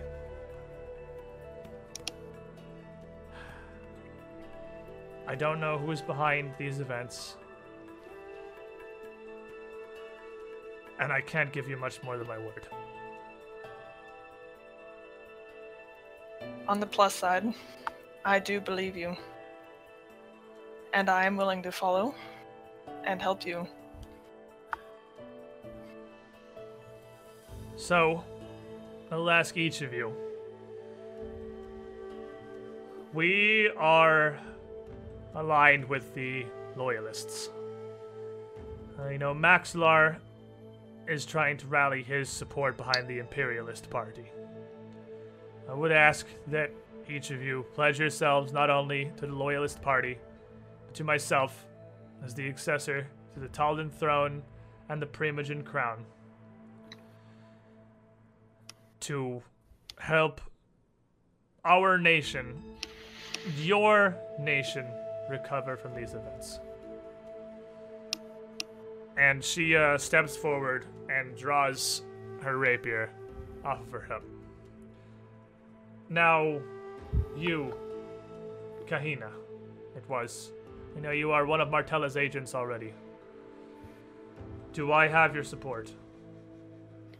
And then Kahina would walk over and uh, take a knee in front of the princess. Princess, you have my unwavering support in this matter. I Shall pledge hold- myself to both you and the loyalists. She would hold her rapier out and touch it to your shoulder. Then rise as Dame Abendego. Though I have no official authority to knight anyone at this crossroads, I consider your loyalty very precious and will offer this title and honorary knighting as I can, as a show of respect. Now you, Nilogenus, I'm surprised you knew my full name. Typically use it. Martella dug fairly deeply into your backgrounds as she chose to recruit you. Understandable. Trust Uh, me, I do not make this choice lightly. before I make this pledge and everything, I, I do have two. Uh, political stuff, like I said earlier, it, it's never been my strong point. What exactly does this entail? Fortunately for that, this is vague. You will support me in what ways you can, but trust me, I will do my best to use you to your skills. For the moment, it will be nothing. You will return to your homes. Martella has good news on that front, and simply await our call. But to throughout Oppara and beyond that, even to the ends of Taldor, I will send you as I need your support and your aid to win over senators or straggling political parties, to return control to cities or dukedoms that may waver. I need only your support for now and your word that you will assist when called upon as you can. That actually answered both of my questions. And I will uh, take my knee. She will hold out the sword and tap you on the shoulder as well. And rise, Sir Stalwart, at my side. Baylor, I understand that this is not how you saw your life play. Martellus tells me you had senatorial aspirations of your own. Hmm. That- Sorry about that. I choked on water. no, you're fine. You had senatorial aspirations of your own. That you were hoping to run for office and possibly take your own seat in the Taldan Senate. And though I'm sure this is not how you saw your road to success, I would hope you understand the value of the support of the princess at your side. The last thing this country needs right now is a war. We're on the verge of one, and if Pythareus has his way, many more will come. Stopping that is enough for me for now. I'll do what I can for you. Then kneel, if you will. I'll step up and kneel. And she taps the rapier on your shoulder and rise as Sir Landless at my side and for the Loyalist Party. Dara, I understand the conflict of interest.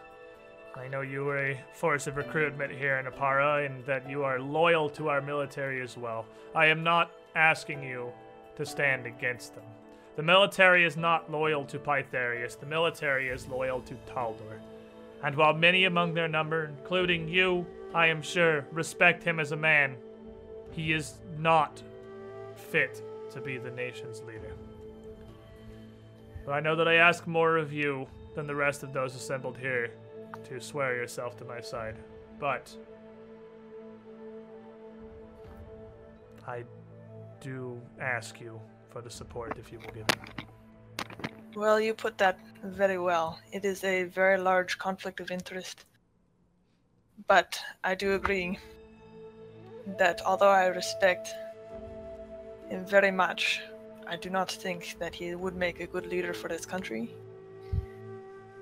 But if it comes a time when we have to go directly against the military, I do not know whether I can give my full support.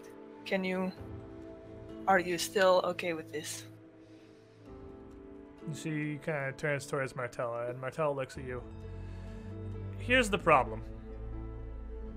At a at this current time, we need allies we can trust in surely and completely.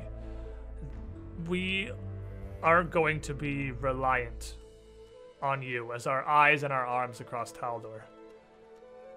We can't trust our intelligence and our secrets to anything other than full support. If you if you wish to walk away, I don't blame you and I'll hold nothing against you. But I'll need you to either swear full fealty to Princess Eutropia now or return to your normal life. Well, as I do consider Princess to be the rightful heir, then I guess I will swear fealty. Martellus kind of shrugs and looks at Eutropia. She guesses. Or he guesses. and uh, Eutropia says, if you will kneel, Okay, I I will will take kneel. this as your support. And as you have my word, I have yours. And she taps right behind your shoulder. Rise, Sir Rostam, for the loyalists and for the nation of Taldor and its future. And she turns to Inori. And Lady Inori, I would hope that the value of an empress's gratitude is plainly obvious, but you will be paid, of course. I may be locked out of the treasury, but the Stavian family holdings are considerable, and regardless of the line to the throne, those are soundly in my name. In the meantime, the opportunity for profits will abound. New allies and contacts travel to the far flung corners of the empires, favors from who knows how many nobles. The task before us is the sort that births legends, and legends, if nothing else, will benefit from warm beds and full purses. It's true. I do enjoy the money, and uh, it, it's incredibly. It's a great offer. Absolutely, I I, I, love it. Um, it's not just about the money, though. Honestly, my dad was a big fan of yours. He thought you would be the future, and meeting you here now, hearing you talk, uh, I believe he was right. So the money is just a bonus in my eyes. You have me, and you have my sword. Kieran, we are yours. And as you kneel down, you said, you in your head, Are you sure about this? You want to set yourself up against the commander in chief? Against the entire Taldan military? Doing the right thing isn't always the easiest choice, Kieran. Maybe you know a little more than I gave you credit for. Good.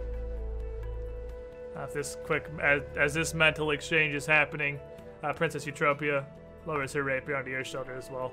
Says, "Rise, Dame Dentho." Now, I don't have a task for you immediately, as I said. You are free to return to your lives about Oppara until the time we need your assistance. Uh, this could be days, this could be weeks. But it will not be terribly long, so I would advise you to not start any projects you don't wish to see left. I can't be certain if we'll need your assistance here in Oppara or further out across Taldor, but I, Martella, or one of our servants will contact you when the time comes. Now, I believe on that note, uh, Martella, you have news for them. And Martella claps her hands together and steps up and says, Absolutely! Now, good news in this mayhem, in the aftermath of the Grand Prince's death and all this civil turmoil. It appears that for the time being, the Brotherhood of Silence has actually called off the contracts on all of us, uh, seeing it better to determine how this is all going to play out before they make their next move. So, for the time being, you're safe. The price on your names is gone, and you can return to your homes with no worry. Whatever happened to Smiles, by the way? Is he still smiling? Ah, this twisted way, I'm sure. But I learned that much, at the very least. It's useful what an inside puppet can do for you. Good to know he was of use, at least. Very much so, and I appreciate you leaving him for me. What's interesting is when I returned to the service of the warehouse after a few hours and no one attempting to breach the safe house, they abandoned him. The rest of them fled the scene, leaving their dead. I assume that was your work. Strewn across the floor, and Mr. Smiles locked in his closet, not quite as smiley at the time. He's really big on rhyming. He Yeah. is. He really is. It was much worse when we were fighting him, I'm sure. No, I had to give him the commitment. It took a while to break that off. But you're safe. You need not worry that they'll seek any retribution against you for now. Uh, they have either no ability or no desire to muster their forces any further. Perhaps So- we can make use of him in the future. Ah, well, I'll see what I can do. He is certainly helpful. I'll say that much. So take some time to relax. I don't know how much of it you'll have in the future.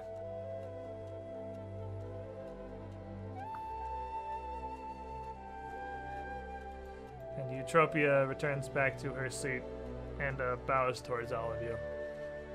As I thank all of you for your assistance and hope that with your help this matter this matter can be settled quickly. Now please, if you'll leave us to our machinations, there is much to plan. This war, though one of subtlety and word, is waged on many fronts, and I have many things to organize.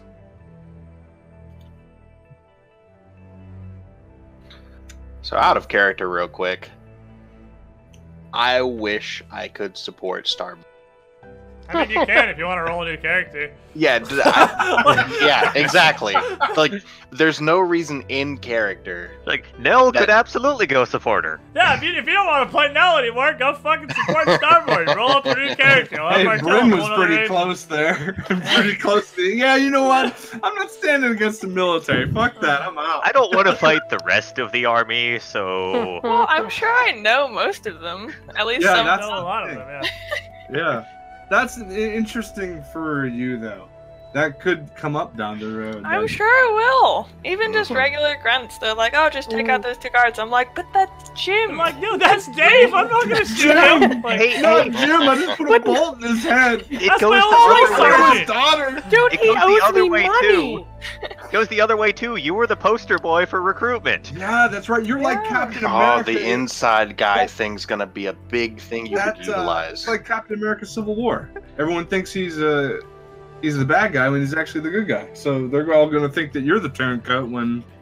But they'll, they'll be like, "Oh, hey, you're the reason I joined the army. What? You're fighting the army now? Maybe I should consider being in it." Yeah, that's a That's good true. point. They might too. respect my opinion.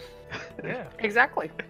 So the group of you head out, out of the townhouse, and just back out into the greater Oppara. And where are we going? We take a a long-awaited return back to your homes. Absolutely, because that's I have shit to shop. do. Everyone's gonna head back to their Hmm. homes. Nori's gonna head back to the White Raven. Nell's going back to his estate. Dara, you going back to your townhouse?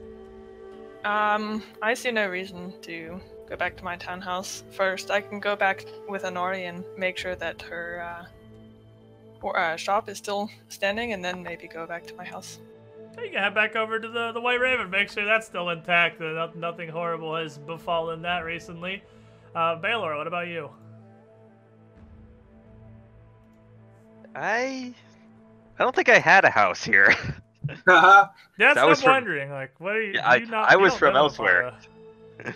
You don't live in Oppara, so I guess if you're hanging out, you got to get an inn.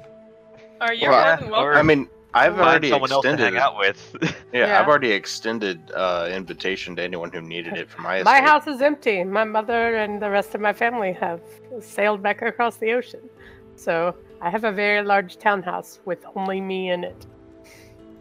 So you can go stay with Kahina, You can go stay with Nell. Up to you.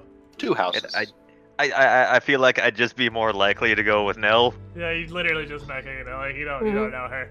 So uh, you She head was back. Hey, baby. Look at that. How about Everybody's like, they all walk out of there, and everybody's like, "Peace." And Kahina's like, "Okay." Uh, I was gonna get to know you guys, but guess not. I guess. I'll I mean, it's not home like we're just straight leaving. yeah, We're- we're all gonna be just going back together. You're gonna be around, and uh, And yeah, we're, we're So planning have- what we're splitting have- up. yeah, you have met Kahina, and I mean, yeah, you still have some time. You haven't like split immediately. Like, if you want to hang out and talk, but if she wants to get to know you guys, your new team, team action team here, so you definitely can.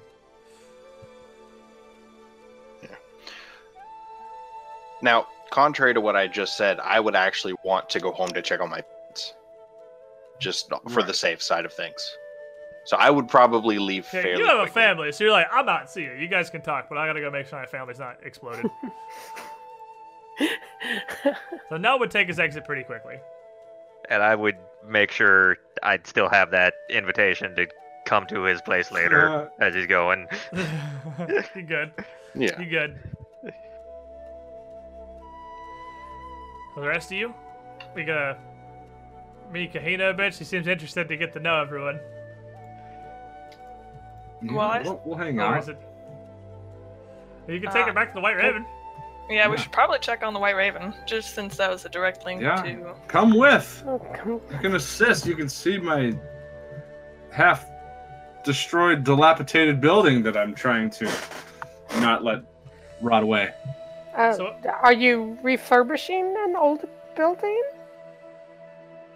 Uh, it's yeah. Well, kinda. I mean, Okay. it's- kind of left to me. I don't. I don't. I, I've, I've been conflicted on it, but um, I, I do think I want to keep it now. I want to try to bring it restored if I can. Ah, well, is, is it a home or a shop? Or No, I'm a bounty hunter. Ah. Hmm. Okay. Yeah, my my dad was for a long time, and I'm just sort of getting started and taking over the family business. You know, it's all I really have. Uh, Baylor, are you still here? Or are you following Nell? I, I would have, like, after making sure I could come by later, I'd still hang out. Okay, fair enough. So you guys all going down to the uh, the White Raven, or are you gonna go back to Nell's when you guys start heading out? I can come hang. Me, me and Honori need to talk some magic sometime anyway.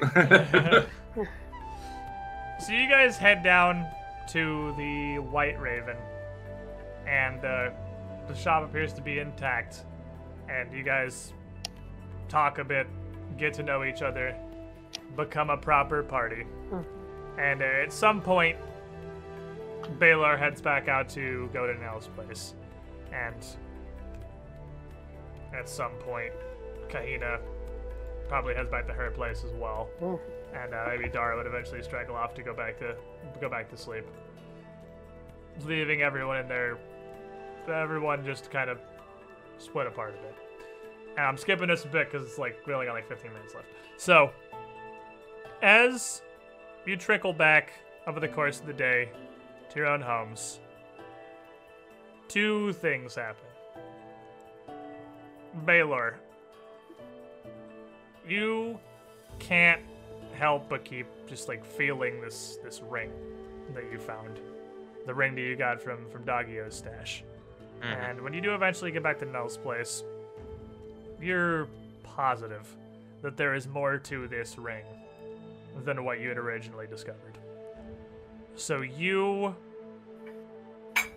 cast detect magic, and you don't find much else about it you try to do some more in-depth work with it, trying to determine what is possibly hidden away in this ring. And after maybe an hour or so of work, you crack it. Well, a part of it. This ring is an immensely powerful artifact. And what's surely 80% of its power is still sealed away, and you just can't figure out exactly how to activate it. But it seems to be attuned to you at this point, for whatever reason. And beyond that, it seems to be attuned to your deeds. The best you can determine, this ring only contains as much potential as its wielder. And as you have gone through these the events of the past week and become so much stronger, so too has the envoy ring.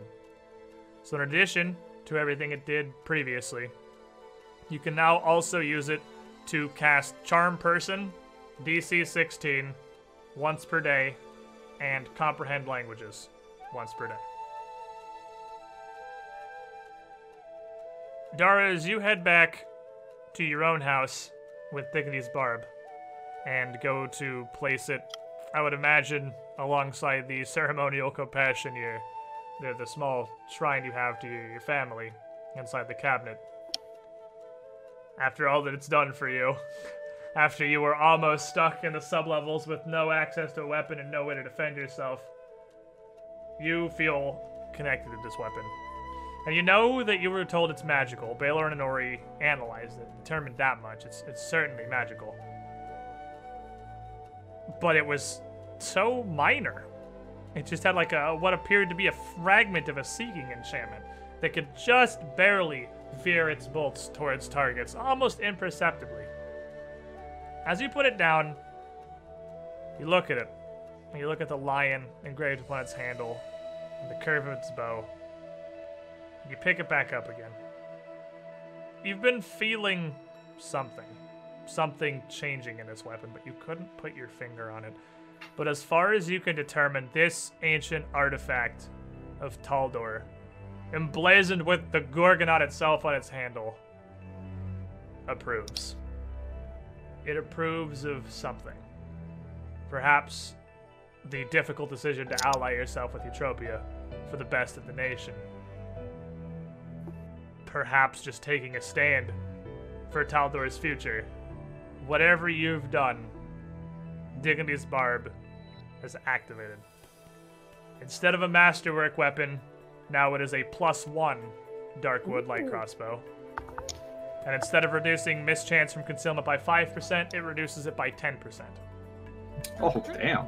Nice. And once per day, when you get a critical threaten, you can choose to roll twice for the confirm and take the better result. If I wake up, do you mean that it be- it became sentient like mine? If it's sentient, it doesn't. It's not enough to have like its own consciousness or anything. It's not like talking to you, Mhm. but you can tell it approves of your choices today, and has lent you more of its power.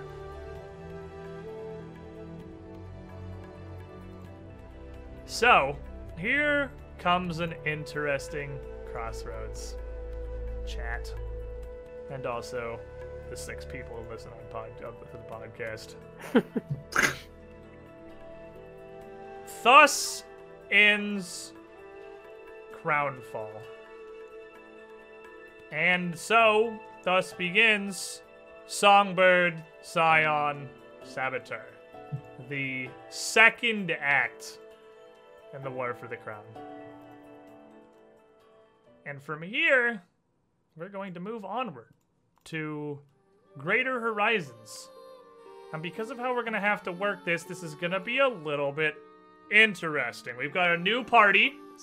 We've got Brent Bob filling in for Dara, so we can keep Dara in the party. And I've seen it about a billion times in chat, asking for it.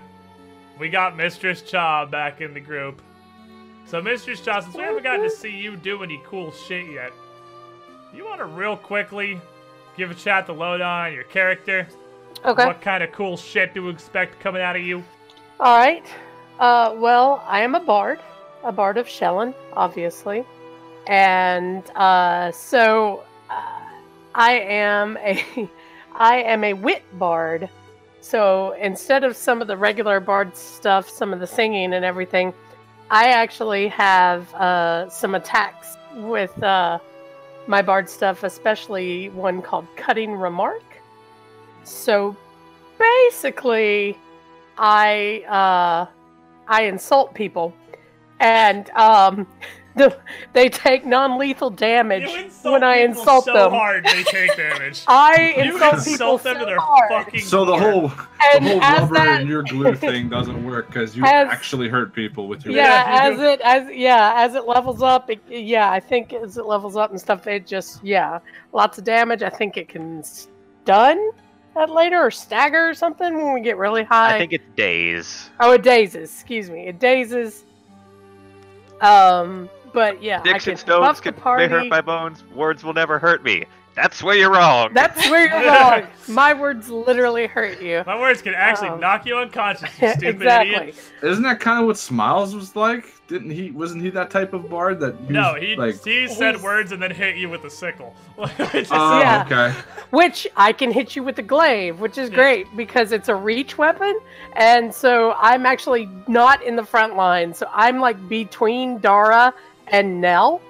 So, uh, so Nell and Inori can stand in front and beat on things, and I can stand behind them and poke over them and poke it. Right, because she, uh, Shelyn's chosen weapon is a Weapon. war glaive. It's So- a glaive, which is what So I. So we now have a three-tiered front line Yes. of there's way you're getting Baylor. Yeah, Yes. pretty much. We we have an entire like phalanx formation in the front that moves hey, forward. and we learned I'm great in melee. Um, I also Absolutely. have some healing magic, which everybody needed, and uh, which is always welcome. Um, Bard. Bard, Bard does everything, and um, yeah, uh, Unbreakable And I hard on his back because she has that. Mm-hmm. Gotta love the unbreakable hard on. Yeah. So yeah, we uh I also we have, have a an actual support caster now. it. Uh, I also took. Uh, whoops! I think I just rolled it. Uh, nimble fingers, keen mind, which means I can also disable devices. So I took some uh, thiefy type things as well. Thiefy type stuff. the best kind of stuff. stuff. because we didn't have a thiefy. So now maybe you know we can disarm traps and not die, and that would be great. She has spent some of her starting gold on a wand of cure light wounds. Because she's a fucking team player. That's amazing. 50 I am- charge wand to cure light wounds there. So I think have- will- That's great. We can I actually have a buy a ton great of those. my uh my uh singing steel chain shirt makes my start performance uh not as uh, can you do it as a move action instead of a standard action Singing steel is so fucking cool. and then as that lo- as I level up eventually that will become a swift action to start my performance So And her also- performance is just you're just talking shit the whole time. well no no no like No, well that's I she can, can. do that. That's Oh, not as an attack That, But- that, that is an That's option she has. it is it is but I can also use my performance to buff all of you Yeah, she has So- regular bardic performance too, and which just gives all of you the bonus to attack and damage. oh And wow. she has both Mhm. dancing and oratory and singing. So Yep. there's a variety of ways she can do this traditional bardic performance, but she can also just be like, "Hey, your mom's fat," and then they Yep. take five non-lethal damage or whatever. No mama's so fat they call her the bag of holding.